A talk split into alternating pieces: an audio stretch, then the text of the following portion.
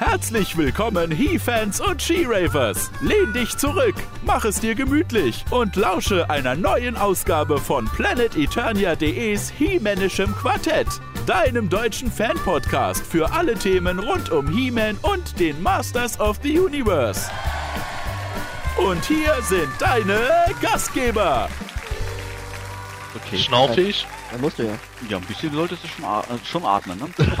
Nein, ob mein Atmen zu hören ist. Fünf Minuten später, Sebastian. Herzlich willkommen nach einer vierwöchigen Sommerpause zu einer neuen Ausgabe vom Hemanischen Quartett, deinem deutschsprachigen Podcast für alle Themen rund um He-Man und die Masters of the Universe. Mein Name ist Manuel Miesner und auf Planet Eternia bin ich aktiv unter dem Namen Manuel. Mich kennt man auf Planet Eternia unter dem Usernamen Wiley und im realen Leben manchmal als Sebastian Vogel. Und ich bin Toni, der Kellerman Schuster und auf Planet Eternia unterwegs als Galaxy Surfer. Selbstverständlich bleiben wir auch nach der Sommerpause unserer Gewohnheit treu und laden wieder einen PE-Fan und He-Man-Kenner zu uns ein, um unser Quartett zu vervollständigen und um mit ihm ein wenig zu fachsimpeln. In unserer heutigen Folge ist das PE-Mitglied unheilig. Ja, ich bin zwar nicht der Graf, dafür aber Patrick Gräber und auf Planet Eternia aktiv unter dem Usernamen Unheilig. Ja, hi Patrick, grüße dich. Hallo. Hallo. Servus, Mensch. hallo.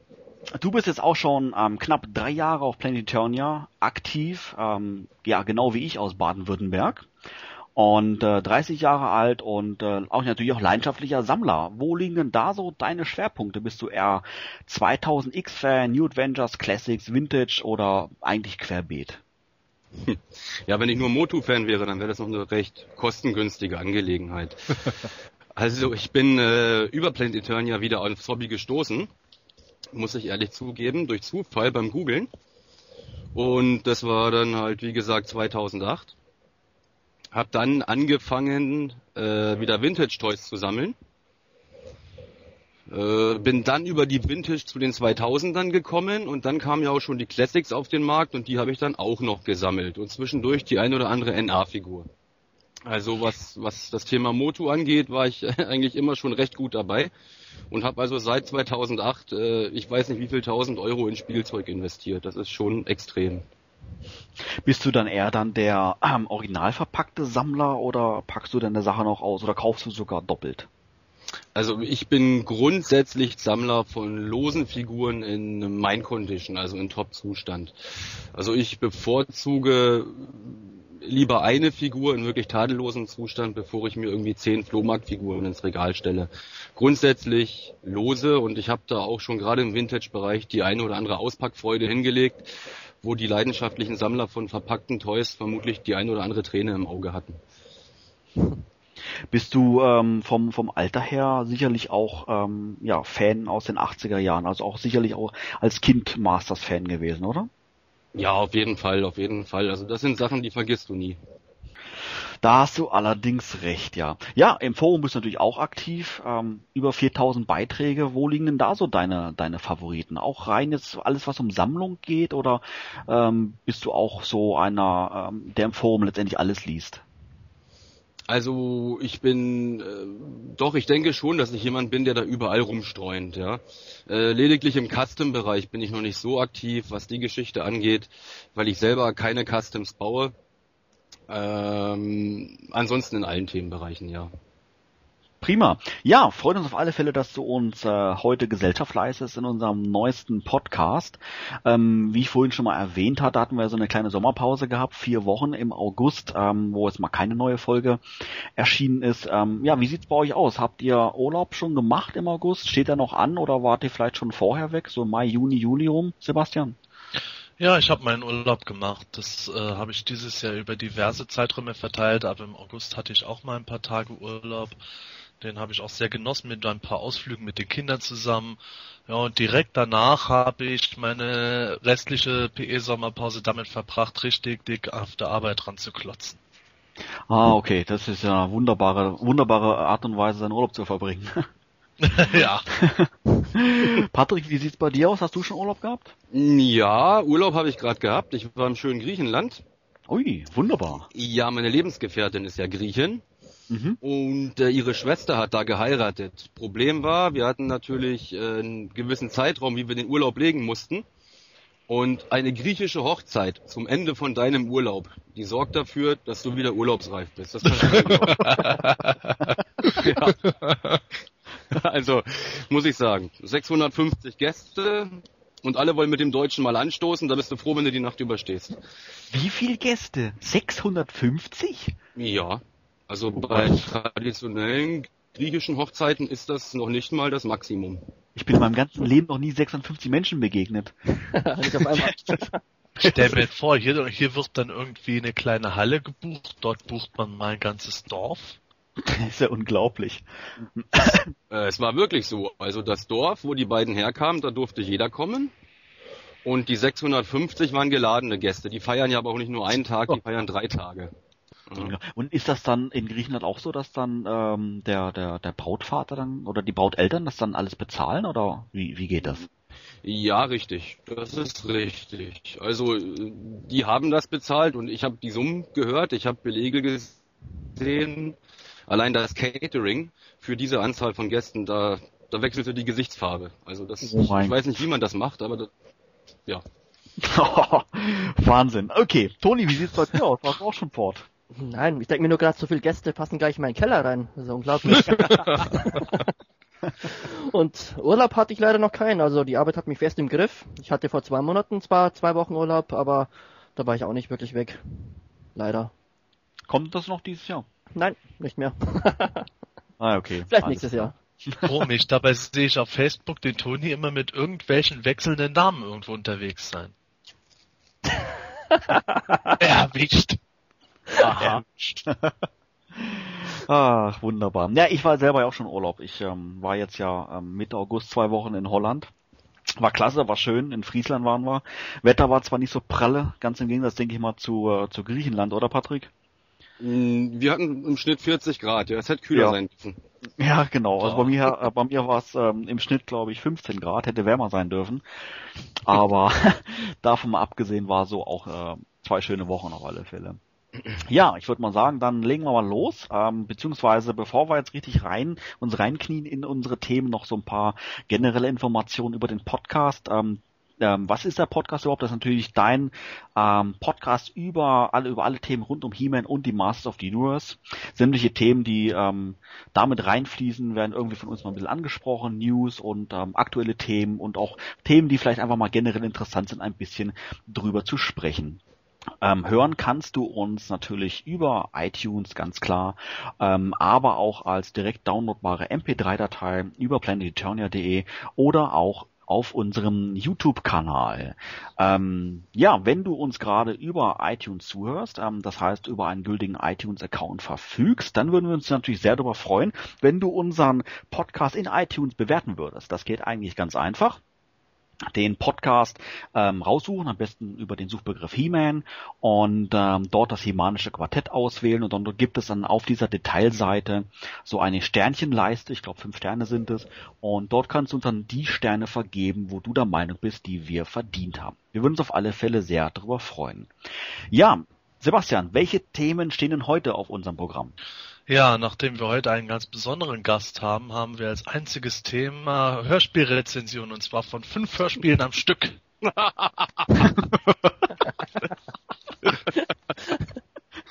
Patrick ist ganz ruhig. Das muss der Riley jetzt wohl mal erklären. Ja, und, ja, unser Gast hat äh, darum gebeten, kein Hörspiel rezensieren zu müssen im Podcast. Deswegen werden wir heute auch keins haben. Also unsere Themen drehen sich natürlich wieder um die News rund um He-Man und auch Planet Eternia. Gerade im Bereich von Mattel ist ja seit der San Diego Comic Con einiges passiert. Dann unterhalten wir uns noch über die Masters of the Universe Classics versus DC Universe Classics Two Packs, die ja leider eingestellt worden sind. Und als drittes unterhalten wir uns ein wenig über die 2000 X-Toys und Cartoon-Folgen etc. pipapo, weil wir haben ja Thementage. Ganz genau so ist es. ja, dann würde ich einfach mal vorschlagen, dann schwecken wir mal um zu Thema 1, News rund um He-Man und Planet Eternia. Ja, natürlich gab es auch in den letzten Wochen wieder einige Neuigkeiten rund um He-Man und die Masters of the Universe. Ein Hauptthema war natürlich die, ähm, die Abo-Bestellung der, ähm, der Moto Classics für das Jahr 2012. Die ähm, fand ja immer traditionell immer im Rahmen der San Diego Comic Convention statt und äh, lief dann, ähm, ich glaube, zwei Wochen irgendwie, oder Sebastian? Ja, ich weiß es gar nicht mehr. Das wurde Ja, so also- verlängert. Genau, also ich sag mal, ich glaube zwei Wochen waren es, ähm, werden sie mal an, werden immer anvisiert, wie lange das Ganze laufen soll und dann wird es auch traditionell immer wieder mal verlängert, dieses Jahr sogar ganze zweimal und lief dann, ähm, glaube ich, bis 22. August, wenn mich nicht alles täuscht, weil ähm, die Abozahlen doch irgendwie nicht so pralle waren, wie Mattel sich das jetzt hat, hat vorgestellt. Ähm, aber davon mal abgesehen, ähm, gibt es da jetzt auch nachträglich noch eine Änderung zu diesem 2012er Abo. Und zwar betrifft das diese ähm, 30 Anniversary Figuren, ähm, die ja, ähm, diese sechs neuen Figuren, die erscheinen werden 2012, die normalerweise nicht Bestandteil des Abos sind, jetzt aber doch irgendwie sein sollen, oder Sebastian? Ja, genau. Ähm, viele Fans haben sich das gewünscht und jetzt äh, ist Mattel dabei, so circa Ende Oktober, Anfang November ein Zusatzabonnement für diese Figuren anzubieten. Äh, das ist noch nicht alles final, aber wahrscheinlich wird es in den Zeitraum rum, angeboten werden. Und abgesehen von Fearless Photog wird das Abonnement dann die übrigen fünf 30th Anniversary Figuren umfassen. Fearless Photog äh, hat es nur leider dann zeitlich nicht mehr reingeschafft. Wie ähm, schaut das bei euch aus? Habt ihr ein Abo für 2012 abgeschlossen? Ich glaube, du, Toni, hast zwar geliebäugelt. Ähm, hast du es letztendlich getan? Ja, ich habe mich jetzt doch kurz entschlossen, eins zu abonnieren. Also eins reicht und äh, eigentlich habe ich mich da jetzt auch ein bisschen von der Shadow Weaver überzeugen lassen, muss ich jetzt gestehen. Und wärst du dann, wärst du dann auch ein Kandidat, der dann auch dieses Zusatzabo abschließen würde? Oder ist dann doch bei diesen Neufiguren, bist du da eher der Meinung, sie dann separat zu kaufen? ja, also wenn überhaupt, dann wirklich separat, aber ich glaube nicht mal das. Also eigentlich die anderen regulären Figuren reichen mir da völlig und ich war ja nie der Freund von den Neuerscheinungen, also von den ganz neuen Charakteren und deswegen werde ich auch auf die verzichten. Patrick, wie schaut das bei dir aus? Hast du ein Abo abgeschlossen oder kaufst du sowieso eigentlich immer nur einzelne Figuren? Nee, ich hatte letztes Jahr beim Figurenimperium zwei und habe jetzt bei Mattel eines abgeschlossen. Ich habe aber auch mit mir gerungen. Also ich habe das tatsächlich zwei Stunden bevor die Frist ablief, diese dritte Frist, habe ich es dann abgeschlossen, direkt bei Mattel diesmal. Was war dein, was war bei dir so der, ähm, der Punkt, der dir Bauchschmerzen bereitet hat? Waren da viele Figuren dabei, die du, die du eigentlich gar nicht haben wolltest, mal abgesehen von Shadow Weaver vielleicht? Ja, das ist, das ist halt immer so der, der springende Punkt. Also ich bin leider Gottes Komplettsammler. Krankhafter Komplettsammler. ähm, Okay. Eigentlich Fühle dich willkommen. Ja, danke. Das hat eigentlich ja gar nichts mit Logik zu tun. Also du, du hast die eine oder andere Figur, die du absolut nicht leiden kannst, aber du möchtest diese Line up to date haben und dementsprechend hast du sie dann eben dann doch immer wieder gekauft. Und äh, ich bin jetzt allerdings auf ein Abo runter, da ich noch diverse andere Toylines sammle und aktuell sehr, sehr viel im Transformers-Bereich anschaffe. Und wenn man sich die Motuk anguckt, wir sind bei in etwa, glaube ich, gerade 60 Figuren und Large Scales, so roundabout 60 Stück müssten das sein, ich weiß es gerade nicht genau. Ähm, das ist platzmäßig ja alles gar nicht mehr zu schaffen. Aber es wäre tatsächlich bei mir fast so gewesen, dass ich gesagt hätte, ich mache einen auf die bösen, verhassten Cherry-Picker und hole mir tatsächlich nur noch die Figuren, die mir wirklich gefallen, ja. Ähm, Sebastian, denkst du, dass ähm, das genau der Grund ist, warum Mattel mit den Abozahlen nicht zufrieden ist, dass nicht genügend Abos abgeschlossen wurden, weil eben mittlerweile viele Fans sagen, ich möchte selektiv einkaufen? Äh, ich glaube, das äh, reichhaltige Angebot ist da ein großer ähm, Teil. Äh, zumindest was die Privatkäufer betrifft. Also man hat das jetzt schon dieses Jahr gemerkt, dass die ähm, Leute zum Teil an ihre Grenzen gekommen sind, wo sie gesagt haben, boah, jetzt kommt noch das und das und dann drei Artikel auf einmal, dann noch eine extra Shiva dazu, dann noch dies und das und jetzt auch noch mal 40 Dollar für Swiftwind etc. Ich glaube, da ähm, sind die mittlerweile sind mittlerweile einige so weit, dass sie sagen, naja, äh, ob ich jetzt wirklich alles nehme und dann aber am Ende eventuell gar nicht das Geld dafür habe, das alles zu blechen, äh, dass sie sich da eventuell etwas zurückgehalten haben. Aber ich glaube, den Löwenanteil haben tatsächlich diese äh, Weiterverkäufer weil ähm, meiner Meinung nach die Abos in den letzten Jahren so hoch gestiegen sind, weil ähm, durch das geringe Angebot von Mattel, die schnellen Ausverkäufe, wurde das Ganze zu einer Spekulationsnummer. Da hat man halt eben schnell noch ein paar Extras gekauft und hat die äh, gewinnbringend verkauft, beziehungsweise Händler haben en masse eingekauft, um das Zeug anzubieten. Und äh, jetzt, wo Mattel die Auflagen immer weiter erhöht hat und die Ausverkäufe auch nicht mehr so blitzartig waren, ist natürlich die Nachfrage dann noch schneller gesättigt gewesen. Und jetzt lohnt sich dieses Spekulationsgeschäft für die Weiterverkäufer nicht mehr so stark. Denkst du, wenn, äh, wenn Geld generell natürlich bei den Fans auch eine Rolle spielt, ähm, dass das überhaupt mit dem Zusatzabo, was geplant ist, wobei ist ja gar nicht mehr geplant, soll ja kommen, dass mit dem Zusatzabo überhaupt fruchten wird? Ähm, ich glaube, das mit dem Zusatzabo wird äh, jetzt nicht, äh, sagen wir mal, von 90 Prozent aller normalen Abonnenten abgeschlossen werden. Dafür sind die Feature, die da erscheinen, auch einfach zu obskur. Wie schon Toni sagt, äh, äh, gerade in Deutschland werden die Leute nicht gerade unbedingt äh, auf vieles Photox super heiß sein oder äh, es wird auch nicht jeder einen Dragoman haben wollen, mit dem er überhaupt nichts verbindet. Und äh, das ist wirklich so für die Komplettisten der Komplettisten, die dann einfach sagen werden, ey, ich kauf sowieso jeden Scheiß, komm, hole ich auch noch rein, bevor ich mir die Mühe mache, ist immer einen Tag zu bestellen. Es ist eine ganz nette Option, aber ich denke, dass die äh, Zahlen davon relativ gering bleiben werden. Wie ist deine Meinung, ähm, Patrick, zu dem Thema sechs neue Charaktere? Kannst du damit generell was anfangen? Also generell finde ich die Idee nicht schlecht, muss ich sagen. Ähm, äh, es, ist, es ist schwierig. Also äh, diese sechs Geschichten, gerade der Drego, den fand ich jetzt eigentlich nicht schlecht von der Optik her. Du hast keinen Bezug zu diesen Charakteren, in Ordnung. Wenn sie allerdings im Rahmen deiner Sammlung äh, einen Eyecatcher darstellen, dann sage ich mir natürlich, warum nicht. Ähm, was natürlich jetzt ein bisschen querschießt, sind diese Geschichten, man denkt aufgrund der ganzen Situation aktuell ja darüber nach, zum Beispiel bei Dragoman in der Bemalung ein bisschen einzusparen oder beim Zubehör ein bisschen einzusparen, auch wenn das dann später nachgereicht werden soll, in welcher Form auch immer ähm, verunsichert einen das dann so ein bisschen. Also es ist ein mutiger Schritt, Charaktere zu bringen, die so noch nicht erschienen sind und zu denen man eventuell gar keinen Bezug hat. Man darf sich dann, denke ich, aber auch nicht erhoffen, dass das die großen, die großen Ausverkaufszahlen sein werden dann. Denke ich auch. Ja, Patrick hat es gerade angesprochen gehabt, dass ähm, jetzt im Nachhinein nach der Messe an Derigo Man äh, Modifikationen ähm, durchgeführt werden sollen, weil er letztendlich doch zu teuer kommt. Ist das dann nicht eher ein Punkt, der dann die die Fans dann erzürnen wird? Wie wie sieht das? Wie siehst du das, Toni? Also wenn der Dragon Man jetzt wirklich, äh, wenn an, an ihm was eingespart werden soll, dann könnte es natürlich sein, dass die Fans sich auch denken, ja, also wir werden sozusagen wieder verarscht, auf gut Deutsch gesagt. Und äh, sie werden sich dann natürlich auch überlegen, ob sie das dann natürlich wieder bestellen wollen. Aber für die, wie du sagst, die Komplettsammler ist dann vielleicht eventuell auch wieder egal. Die wollen es ja doch wieder haben. Aber man kann es sehen, wie man will. Ja, ich weiß nicht, ich glaube, ähm, also ich käme mir das schon ein bisschen, ich wäre ich wär schon ein bisschen verärgert, muss ich jetzt ehrlich sagen, ähm, weil ich, weil mir natürlich eine Figur präsentiert wird, ähm, die in der und der Optik, mit dem und dem Zubehör. Und ähm, ich natürlich auch sage, boah, super, genau so stelle ich mir das vor, genauso möchte ich eine haben. Und dann im Nachhinein wird das dann doch wieder gekürzt.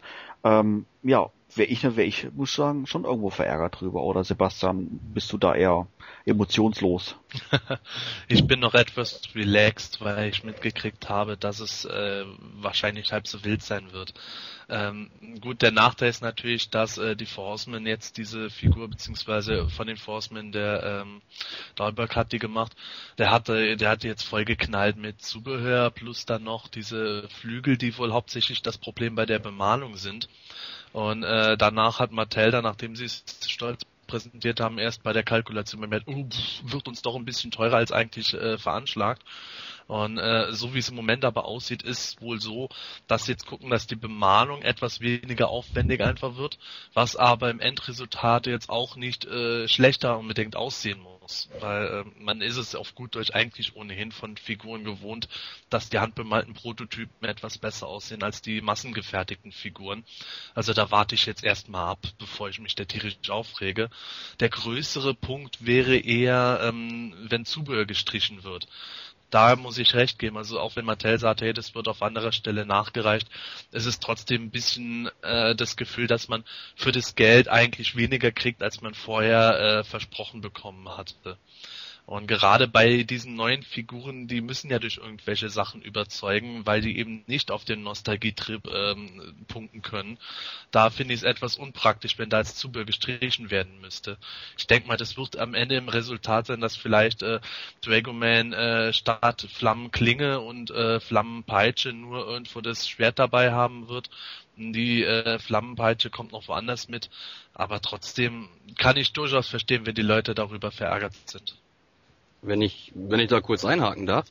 Das habe ich äh, auf Seiten Mattel aber noch nicht ganz verstanden, weil die subventionieren ja die eine Figur mit der anderen. Ne? Mhm. Also äh, sie haben ja das gewisse Budget für die neuen Molds, für die neuen Formen.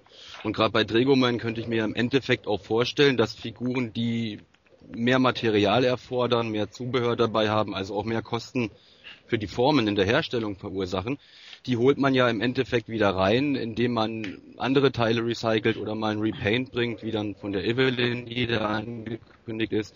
Also das, das konnte ich jetzt nicht ganz nachvollziehen, dass man dann tatsächlich sagt, wir kürzen bei einer Figur oder wir sparen da direkt ein. Also ich glaube, das ist jetzt aber auch nur reine Spekulation von mir, ich glaube, dass ähm, für die 30th Anniversary Figuren wieder ein bisschen anderes Budget genommen wurde als für die normalen Figuren. Ich kann mir vorstellen, dass da innerhalb von Mattel ein Deal gemacht wurde, dass nicht gesagt wurde, das ist das Gesamtbudget fürs Jahr, sondern das ist das normale Jahresbudget. Okay, dann machen wir on top noch diese sechs Viecher. Dafür steht Budget XY zur Verfügung und damit müsst ihr jetzt arbeiten.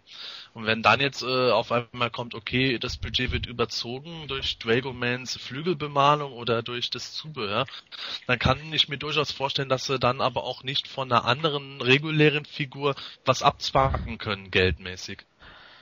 Mhm. Aber andererseits ist es auch wieder seltsam, dass ein Konzern wie Mattel sich irgendwie nicht im Vorfeld darüber Gedanken machen kann, was jetzt wohl was eine Bemalung kosten würde. Und dass sie jetzt hinterher wieder feststellen, na, das könnte doch wieder zu teuer werden, da müssen wir jetzt wieder einsparen. Ja, also das ist wohl tatsächlich so geschehen. Das habe ich auch mitgekriegt, dass die For Horsemen manche Prototypen von Figuren sehr, sehr spät noch fertiggestellt haben, wirklich nahezu unmittelbar vor der Convention, die dann äh, eingepackt haben für Mattel, so dass Mattel auf gut Deutsch gar nicht mehr genug Zeit hatte, das zu kalkulieren. Der Scott Knightley hat selber für bei Dragoman gesagt, als er den Prototyp dann auf der Con erst äh, äh, fertig gesehen hat. Uiuiuiui, da ist aber jetzt einiges dabei, hoffentlich schaut das vom Geld her hin. Und äh, hinterher ist es dann auch wirklich so gekommen. Was daran jetzt konkret äh, dran ist, kann ich jetzt nicht sagen, aber ich kann mir durchaus vorstellen, dass sie tatsächlich einfach nicht mehr genug Zeit hatten, das jetzt so im Detail auszurechnen vor der Convention und haben jetzt einfach mal alles mitgeholt und sind jetzt auf gut Deutsch ein bisschen auf die Schnauze gefallen damit. Generell, also frage ich mich manchmal schon, diese, diese äh, Budgetpolitik wird ja sehr oft diskutiert und auch von Seiten von Scott Knightley oft betont. Aber ähm, es wäre doch zum Beispiel niemandem großartig aufgefallen oder es hätte niemandem, es hätte niemand Mattel was übel genommen, wenn man beispielsweise bei der Keule von, von Clawful exakt äh, den Abguss genommen hätte von der Keule, die ja schon bei dem äh, Weapons Rack oder bei den Palace Guards dabei lag. Ja. Also da hat man zum Beispiel auch Geld investiert. Das könnte man natürlich auch mit liebevoller Detailarbeit äh, rechtfertigen. Aber im Endeffekt sind solche Sachen dann manchmal Geschichten, wo ich mich frage, hm, kostet natürlich auch extra Geld. Oder jetzt die zweite Trommel bei Many Faces. Es ist ein nettes Goodie, ganz klar. Und die Leute sagen ja meistens bei uns im Forum auch, Mensch, seid doch froh über jedes Zubehör, das ihr bekommt. Ich würde einfach mal ganz frech behaupten, dass aber die Masse unserer Sammler sich vermutlich nicht den Many Faces mit einem Orko-Kopf im Helm ins Regal stellen wird. Ja. Ja, dem stimme ich zu. Das ist halt auch immer so eine gewisse Sache, wo ich dann sage, äh, also bei der Many Faces Kopftrommel äh, für den zweiten Kopf, die hätte auf gut Deutsch keiner vermisst und dafür hätte ich persönlich jetzt lieber noch eine zweite Waffe bei Cyclone dabei gehabt. Oder ähm, oh ja, wie, wie, ja, oder ähm, wie du gesagt hast, dieses Beispiel mit Clawful, das hat mich dann auch etwas verwundert, weil ich gedacht habe, naja, hm, eigentlich wären sie vom Budget mindestens gleich rausgekommen, weil es kommt nicht nur auf die äh, Zahl der neuen Formen an, sondern auf die auf die Zahl der äh, diversen Formen auch. Also je mehr verschiedene Formen du hast, desto teurer wird es auch. Aber trotzdem ist das eine, eine Geschichte, wo wir wahrscheinlich aus unserer Sicht aus nie ganz äh, uns schlüssig sein können, wie jetzt da budgetmäßig was geplant oder auch verplant worden ist vielleicht. Also ich glaube, das wäre auch nicht das erste Mal, dass da irgendwas äh, geldmäßig einfach verbraten wurde, nur, nur damit es verbraten ist oder irgendwas an Geld investiert wurde im besten Glauben. Hinterher hat man gedacht, naja, stimmt eigentlich, hätten wir doch besser für was anderes investiert. Weil wir gerade bei der Finanzierung sind, ähm, ich, wenn ich mir manchmal überlege, seit es die Classics gibt, seit Anfang an, wurde schon immer wieder gesagt, ja, wir müssen äh, einsparen und wir wissen noch nicht, was wir alles produzieren können. Es hängt immer von den Verkaufszahlen ab. Und die Verkaufszahlen waren aber seit Anfang an einfach super. Wenn man jetzt mal an die Zeiten denkt, wann sie wie schnell es ging, bis sie ausverkauft waren und dann wurden die, die Produktionszahlen erhöht und trotzdem äh, waren es immer noch Rekordzahlen, Rekordzeiten, bis die Figuren ausverkauft waren. Und so gesehen muss es auch wirklich ein super Erfolg für Mattel sein. Und wenn jetzt einmal auf einmal dass die Abozahlen wieder leicht zurückgehen, dann kommen schon wieder diese Bedenken, ja, jetzt können wir das nicht machen, jetzt wird das nicht erscheinen. Das kommt mir schon irgendwie ein bisschen komisch vor. Also ah, das, das finde ich schon irgendwo nachvollziehbar. Äh, in, insofern, also von Firmensicht, äh, musste das überlegen. Ganz am Anfang gab es auf gut Deutsch ein kleines Mini-Budget für dieses Experiment Meticollector.com. Dann durch, äh, dadurch, durch die Qualität der Figuren, äh, wie gut die aufgenommen wurden, ist dieser Hype entstanden. Man hat gemerkt, oh, da, äh, das läuft doch ganz gut. Da wurde dann fürs nächste Jahr wieder ein bisschen mehr Budget investiert. Und danach wurde noch mehr Budget investiert. Und das wird halt immer so gemacht. Wenn man merkt irgendwo, äh, es läuft gut, dann wird, dann wird Geld locker gemacht. Sobald man merkt irgendwo, ach, Jetzt ist es aber doch nicht ganz so, wie wir eigentlich gedacht haben, ist man sofort wieder knapper mit dem Budget dabei. Das ist eigentlich der ganze Kommen her, dass sie jetzt irgendwo sagen, ja, weil die Abozahlen da äh, nicht so gut gelaufen ist, scheißegal aus welchen Gründen oder dass wir irgendwo voll auf diesen Spekulantenmarkt irgendwo reingefallen sind. Äh, trotzdem äh, sagen die Mattel-Bosse dann, ja gut, aber wenn es so weitergeht, dann können wir jetzt für 2030 nicht mehr das gleiche Budget wie für 2011 locker machen. Ja, aber das, also ich, ich weiß ja nicht, aber auf .org bin ich ja nur stiller Mitleser. Aber äh, das, was ich so gelesen habe, äh, spiegelt nicht unbedingt wider, dass die amerikanischen Sammler alle euphorisch sind und überglücklich, so wie es läuft, sondern die eine oder andere Kritik an dieser Veröffentlichungspolitik oder an dem, was da auch an Figuren gebracht wird. Also das, was wir auch auf PE seit einer gewissen Zeit spüren, äh, das spiegelt sich ja auch dort wieder, auf dem Hauptabsatzmarkt. Und manchmal stellt sich mir die Frage, ob der, der gute Scott Neidlich das äh, überhaupt realisiert hat, was die Fans da an Reaktionen gebracht haben die letzten Monate. Oder ich glaube manchmal, dass der ein bisschen zu sehr auf äh, einzelne Sachen sogar hört. Ich habe umgekehrt in manchen Sachen wiederum den Eindruck gehabt, wenn da irgendeiner nach äh, dem Bauern aus Folge Y, der einen zwei Sekunden Auftritt hatte, geschrien hat und nur genug und nur zwei, drei Leute laut genug äh, immer wieder danach geschrien haben, dann wird das sofort in die Toyline eingebunden.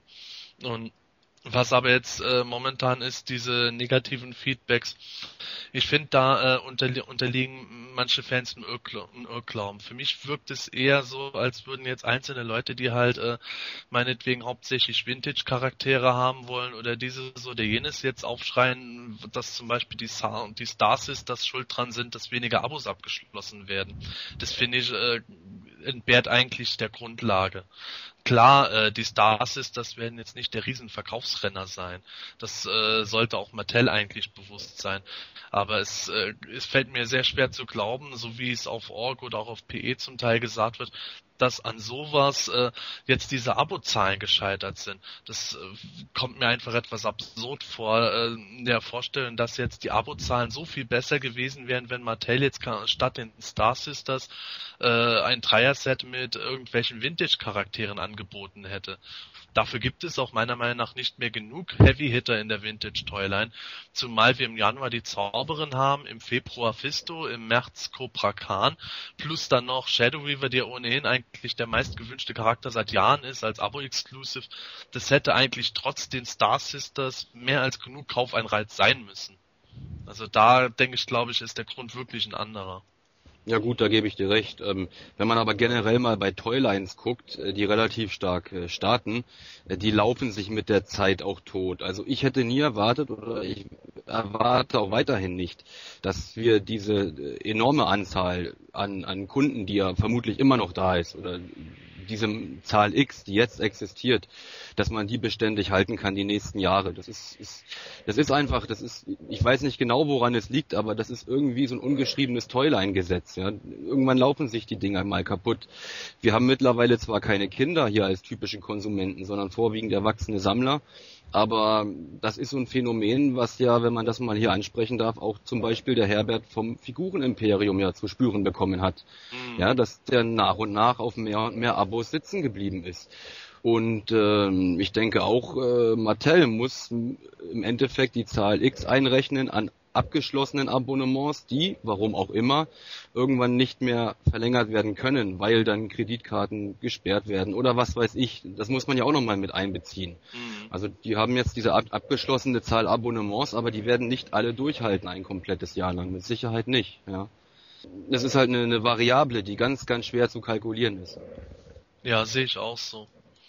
Äh, ich denke nur, äh, es ist eine Frage, also zwecks dem äh, Fortbestand der Toyline ist es eine Frage, wie der harte Kern am Ende aussehen wird.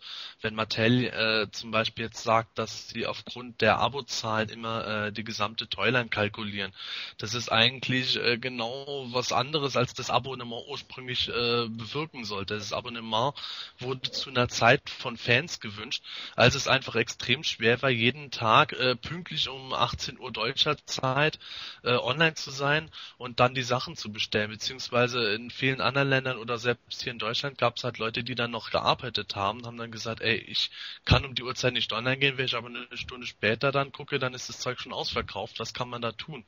Und äh, daraus hat Mattel jetzt plötzlich irgendwie dieses Szenario entwickelt, dass äh, an den Abonnementzahlen im Grunde die gesamte Toyline hängt und deren Schicksal. Und äh, eigentlich sollte es eher so sein, dass selbst wenn das Interesse an der Toyline jetzt in dem in diesem Jahr, im nächsten Jahr, in den nächsten Jahren äh, sinkt, dass das eher ein langsames Sinken sein müsste und kein schlagartiges Ende. Und ähm, weil da, weil man dann einfach sagt, wie es Toyguru auch vor einiger Zeit mal selbst äh, eigentlich versprochen hatte, hey, wenn wir sehen, es ist nicht mehr ganz so toll, dann wird einfach was reduziert, dann gibt es halt nicht mehr so viele Large-Scale-Artikel, dann gibt es keine Weapons-Packs mehr, bis halt irgendwann wieder der Level ist, jeden Monat erscheint eine Figur. Und selbst wenn das wieder der Level wäre, dann äh, würden wir trotzdem noch einige Zeit lang diese Toyline äh, weitererhalten können.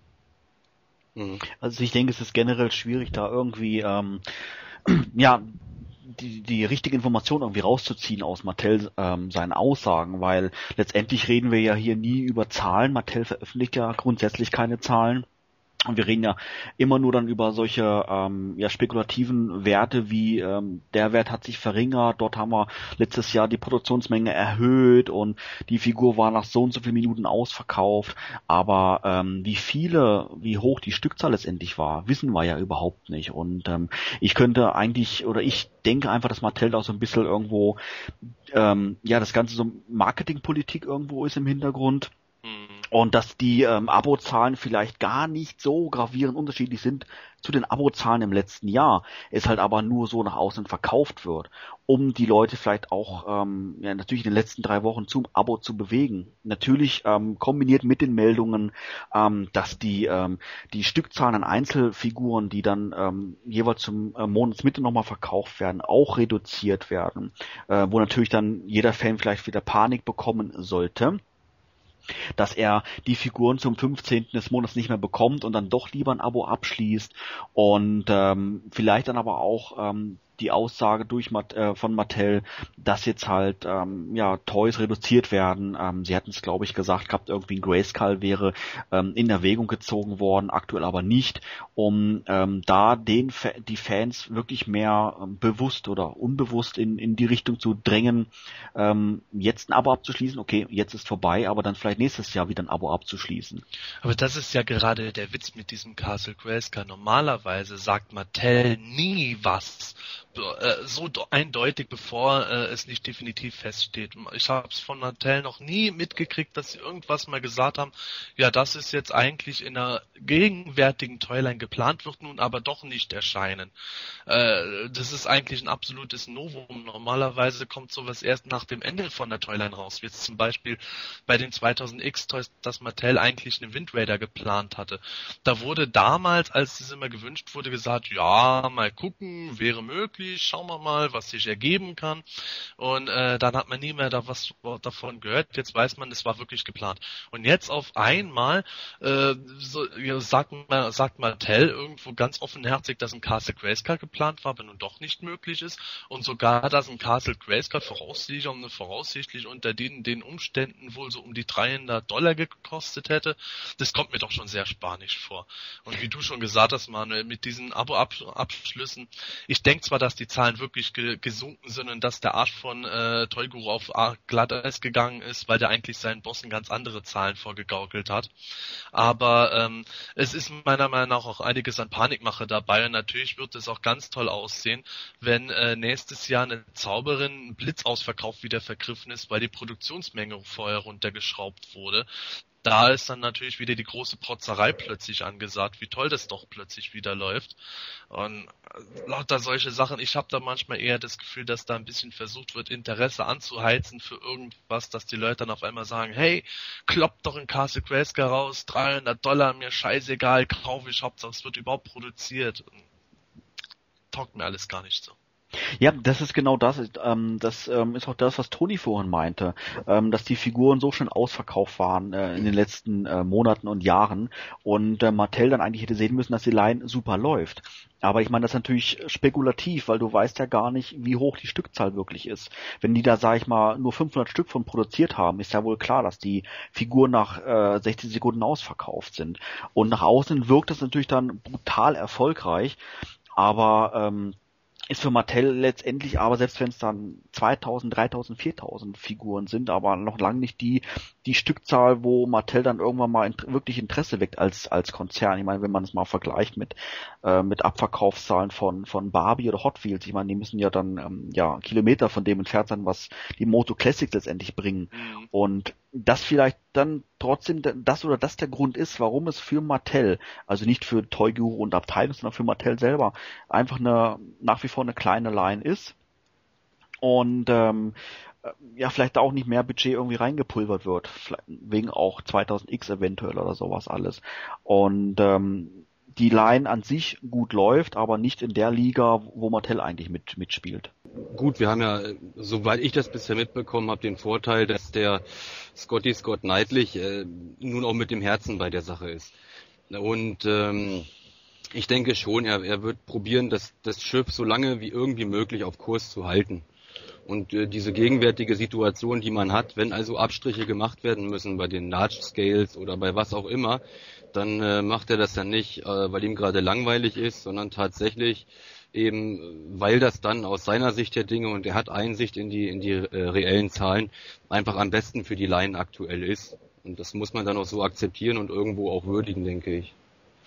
Ja, das stimmt schon. Wobei ich, wie gesagt, ich, ich werde dem Gedanken einfach nicht los, dass da alles so ein bisschen Marketing dahinter steckt, um die Fans wirklich zum Abo zu bewegen. Mhm. Und wenn ich natürlich als Fan weiß, die Figuren sag mal, du hast es vorhin angesprochen, Patrick, du würdest gerne selektiv einkaufen, die Figuren, die du vielleicht, dir am, am, am ersten zusagen. Wenn du aber dann der, der Meinung bist, ähm, auf, vielleicht auch aufgrund deines Berufes, schaffst du es nicht pünktlich um 18 Uhr vom Rechner zu hocken und wenn ja, ähm, hängt die Webseite wieder und du schaffst es innerhalb von 60 Sekunden nicht zu kaufen, willst aber die Toys haben zu einem fairen Preis, ähm, wirst du doch sicherlich beim, beim nächsten Abo wieder drüber nachdenken, eins abzuschließen, oder? Mit Sicherheit richtig, was du sagst, ja. Und ja. äh, mir kommt das halt irgendwie so vor, ich weiß jetzt nicht genau, in, in welchen ähm, Zeitra äh, in welcher zeitlichen Abfolge die, die, die News dann von Mattel veröffentlicht worden sind, wie beispielsweise, dass die Produktionszahlen gekürzt werden. Und äh, ganz wichtig natürlich auch, dass keine Re-Releases mehr veröffentlicht werden, ab Punkt X im Jahr, im Jahr 2012.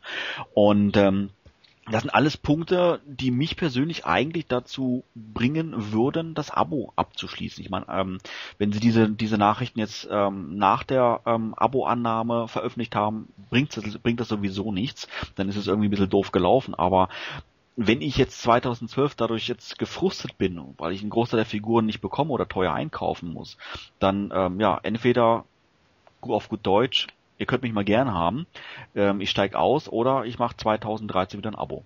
Mhm. Also ich glaube, das ist aber auch ein äh, großes Risiko, dass die Leute, wenn die jetzt kein Abo abgeschlossen haben, möchten einfach so bestellen, weil sie es auf gut Deutsch auch äh, mit dieses Jahr gewohnt sind, einfach mal ein paar Stunden später dran zu gehen, das bequem holen zu können. Wenn die jetzt im Januar dann zum Beispiel keine Sorceress kriegen, weil die ruckzuck ausverkauft ist und dann heißt es zugleich, was ja auch gesagt wurde, ja, es gibt keine Re-Releases mehr, dann werden die ziemlich sauer sein, dann äh, kann es den Umkehrschluss haben, dass die Leute einfach sagen, ey kommt, äh, leckt's mich, leckt's mich doch sonst wo, ich gehe jetzt äh, einfach weg und investiere mein Geld in was anderes als in eure doofe Toyline, wenn ich nicht einmal die Sachen kriege, die ich haben möchte.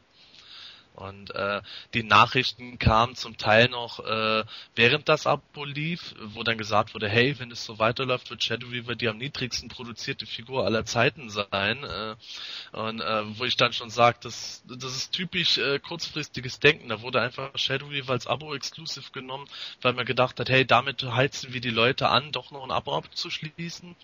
Und äh, jetzt, am, jetzt am Ende werden sie mit der Figur weniger verdienen. Die kostet ja auch gut was in der Produktion. Und jetzt sind sie die Deppen äh, und können eigentlich statt äh, die in hoher Auflage als reguläre Figur zu produzieren, die nur in niedriger Auflage herstellen. Obwohl die sich ja so gut verkauft hätte normalerweise. Und ähm, die, ne, die Nachrichten, die dann nach der Abo-Meldung kamen, ich glaube, das war zum Teil, so wie es bisher ähm, aus meiner Erfahrung von dem, was Toyguru so immer gebracht hat, sagen sollte. Zum Teil war da ein bisschen Frust dabei und zum Teil ist es auch wieder ein etwas verquerer Weg, ein bisschen Marketing zu betreiben, nach dem Motto, äh, äh, vielleicht werden die Leute dadurch ein bisschen angeheizt, indem man ihnen ein bisschen Panik macht, dass sie dann, wenn es soweit ist, dann doch wieder irgendwo die andere, Sa andere Sachen dann äh, hypen und äh, das Interesse dadurch vielleicht doch nicht so weit fällt was weiß ich, was er sich dabei genau dahinter vorstellt, aber es würde mich schon wundern, wenn er, wenn er nicht irgendwie jetzt etwas äh, im Dreieck springen würde, weil er jetzt enorm Druck kriegt, nachdem die Zahlen nicht mehr so ganz stimmen. Ein weiterer Punkt, den Mattel verlauten ließ, ist, dass sie ähm, drüber, eher darüber nachdenken, den Einzelpreis ähm, für ihre ähm, DCU-Figuren zu erhöhen ähm, im nächsten Jahr. Denkt ihr, dass das eventuell für äh, Moto Classics auch passieren könnte, beziehungsweise wärt ihr bereit, wenn ihr kein Abo abschließt, auch tatsächlich für den äh, Einzelverkauf, also im, für, für, Figuren im Einzelverkauf einen höheren Preis zu bezahlen, als letztendlich ähm, für, für die Figuren, die in einem Abo enthalten sind? Naja, wenn man die Qualität dann wenigstens noch mal ein bisschen verbessern würde an den Figuren, dann, also ich wäre schon bereit, etwas mehr zu zahlen, wenn ich persönlich überlege, was ich in letzter Zeit teilweise an Figuren erhalten habe. Also das war schon ja, nicht ohne.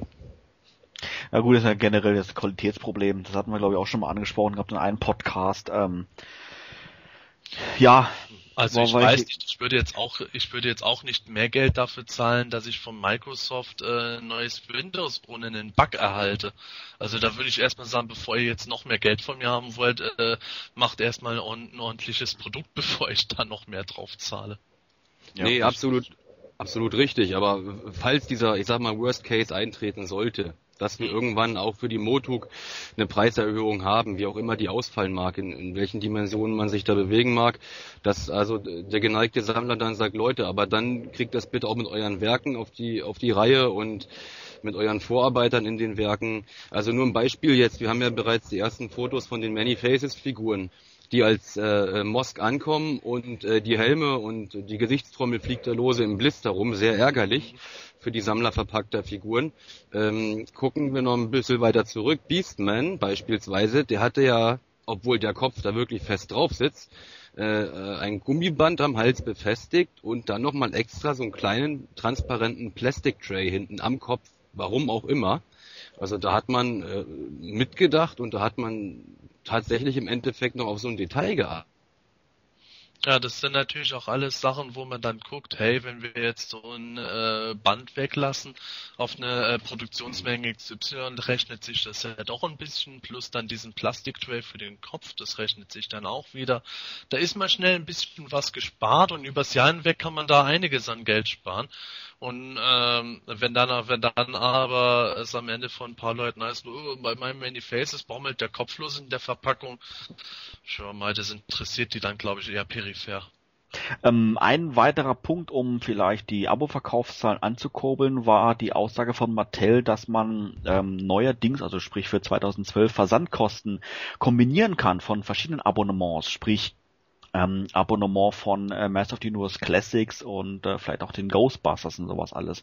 Das war ja vorher nicht möglich. Ähm, sprich, ähm, hat man beide für beide Serien ähm, ein Abo abgeschlossen, hat man auch tatsächlich zwei Pakete erhalten und hat auch die doppelte Versandkosten letztendlich dann bezahlen müssen, was vielleicht die US-Fans nicht so sehr stört weil es natürlich alles Inland ist, aber wir Fans in Übersee ähm, haben da schon dran zu knabbern gehabt, weil natürlich auch äh, wirkliche, ähm, ja, ähm, ja, der Versand letztendlich wirklich teuer war zu uns nach ähm, Europa, nach Deutschland.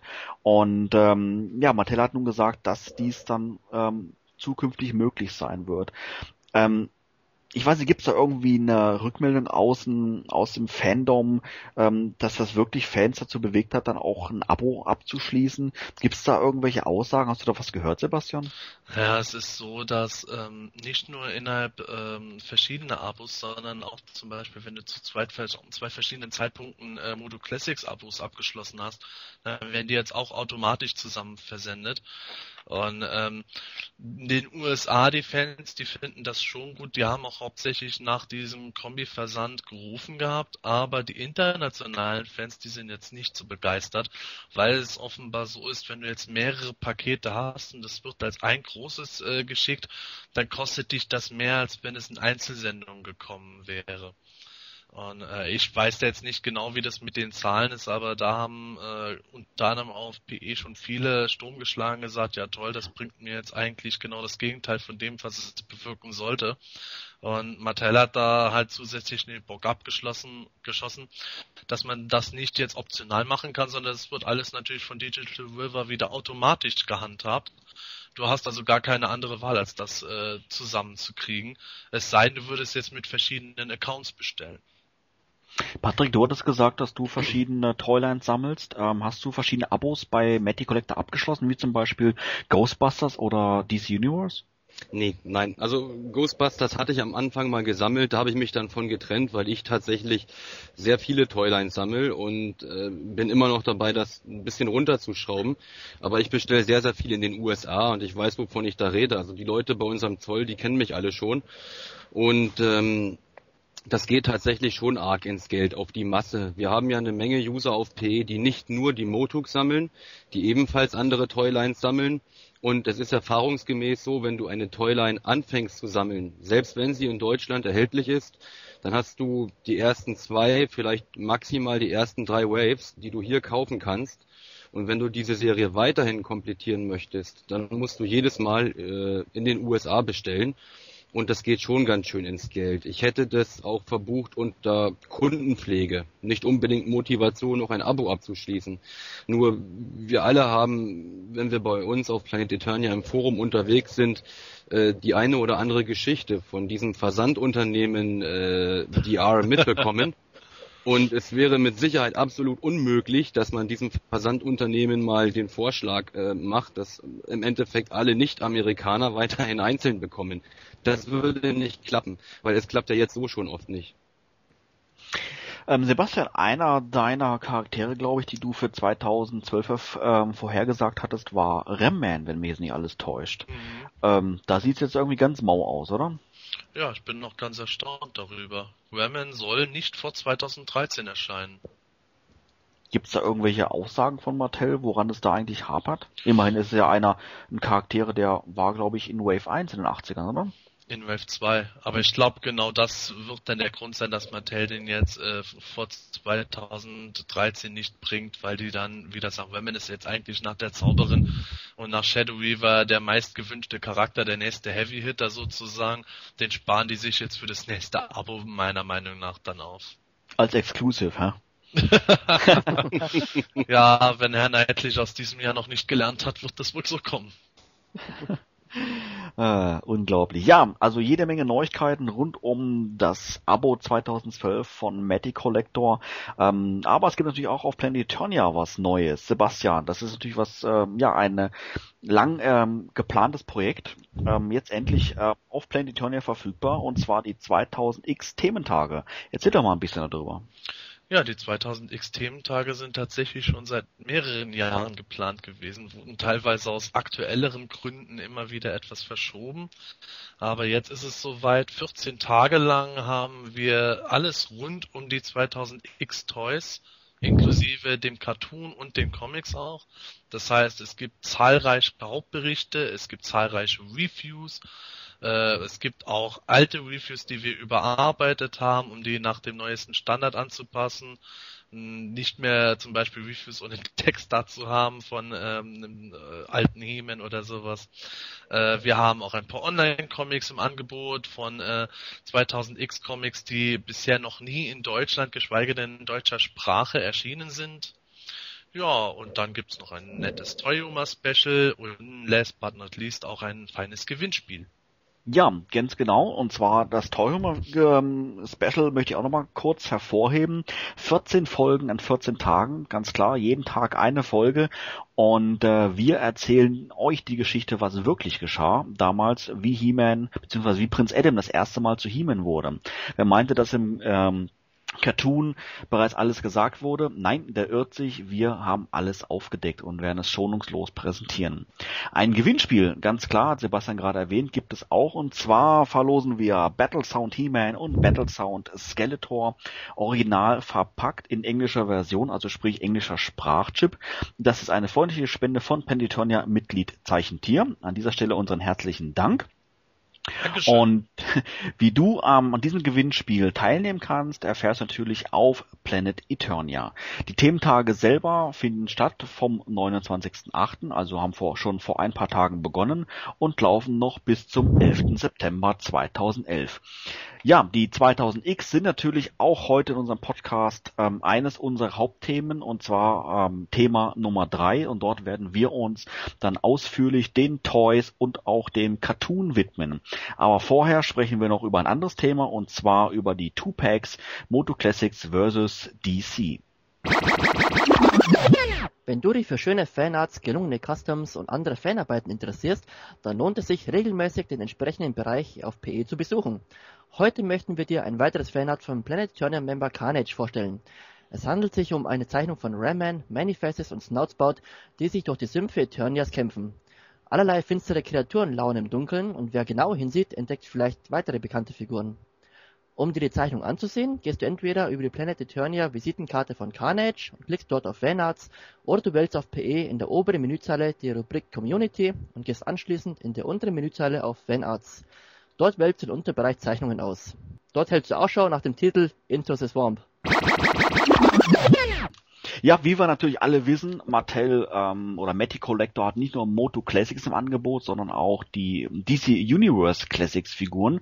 Und äh, zwischen beiden Lines gab es ähm, ja so eine Art Crossover.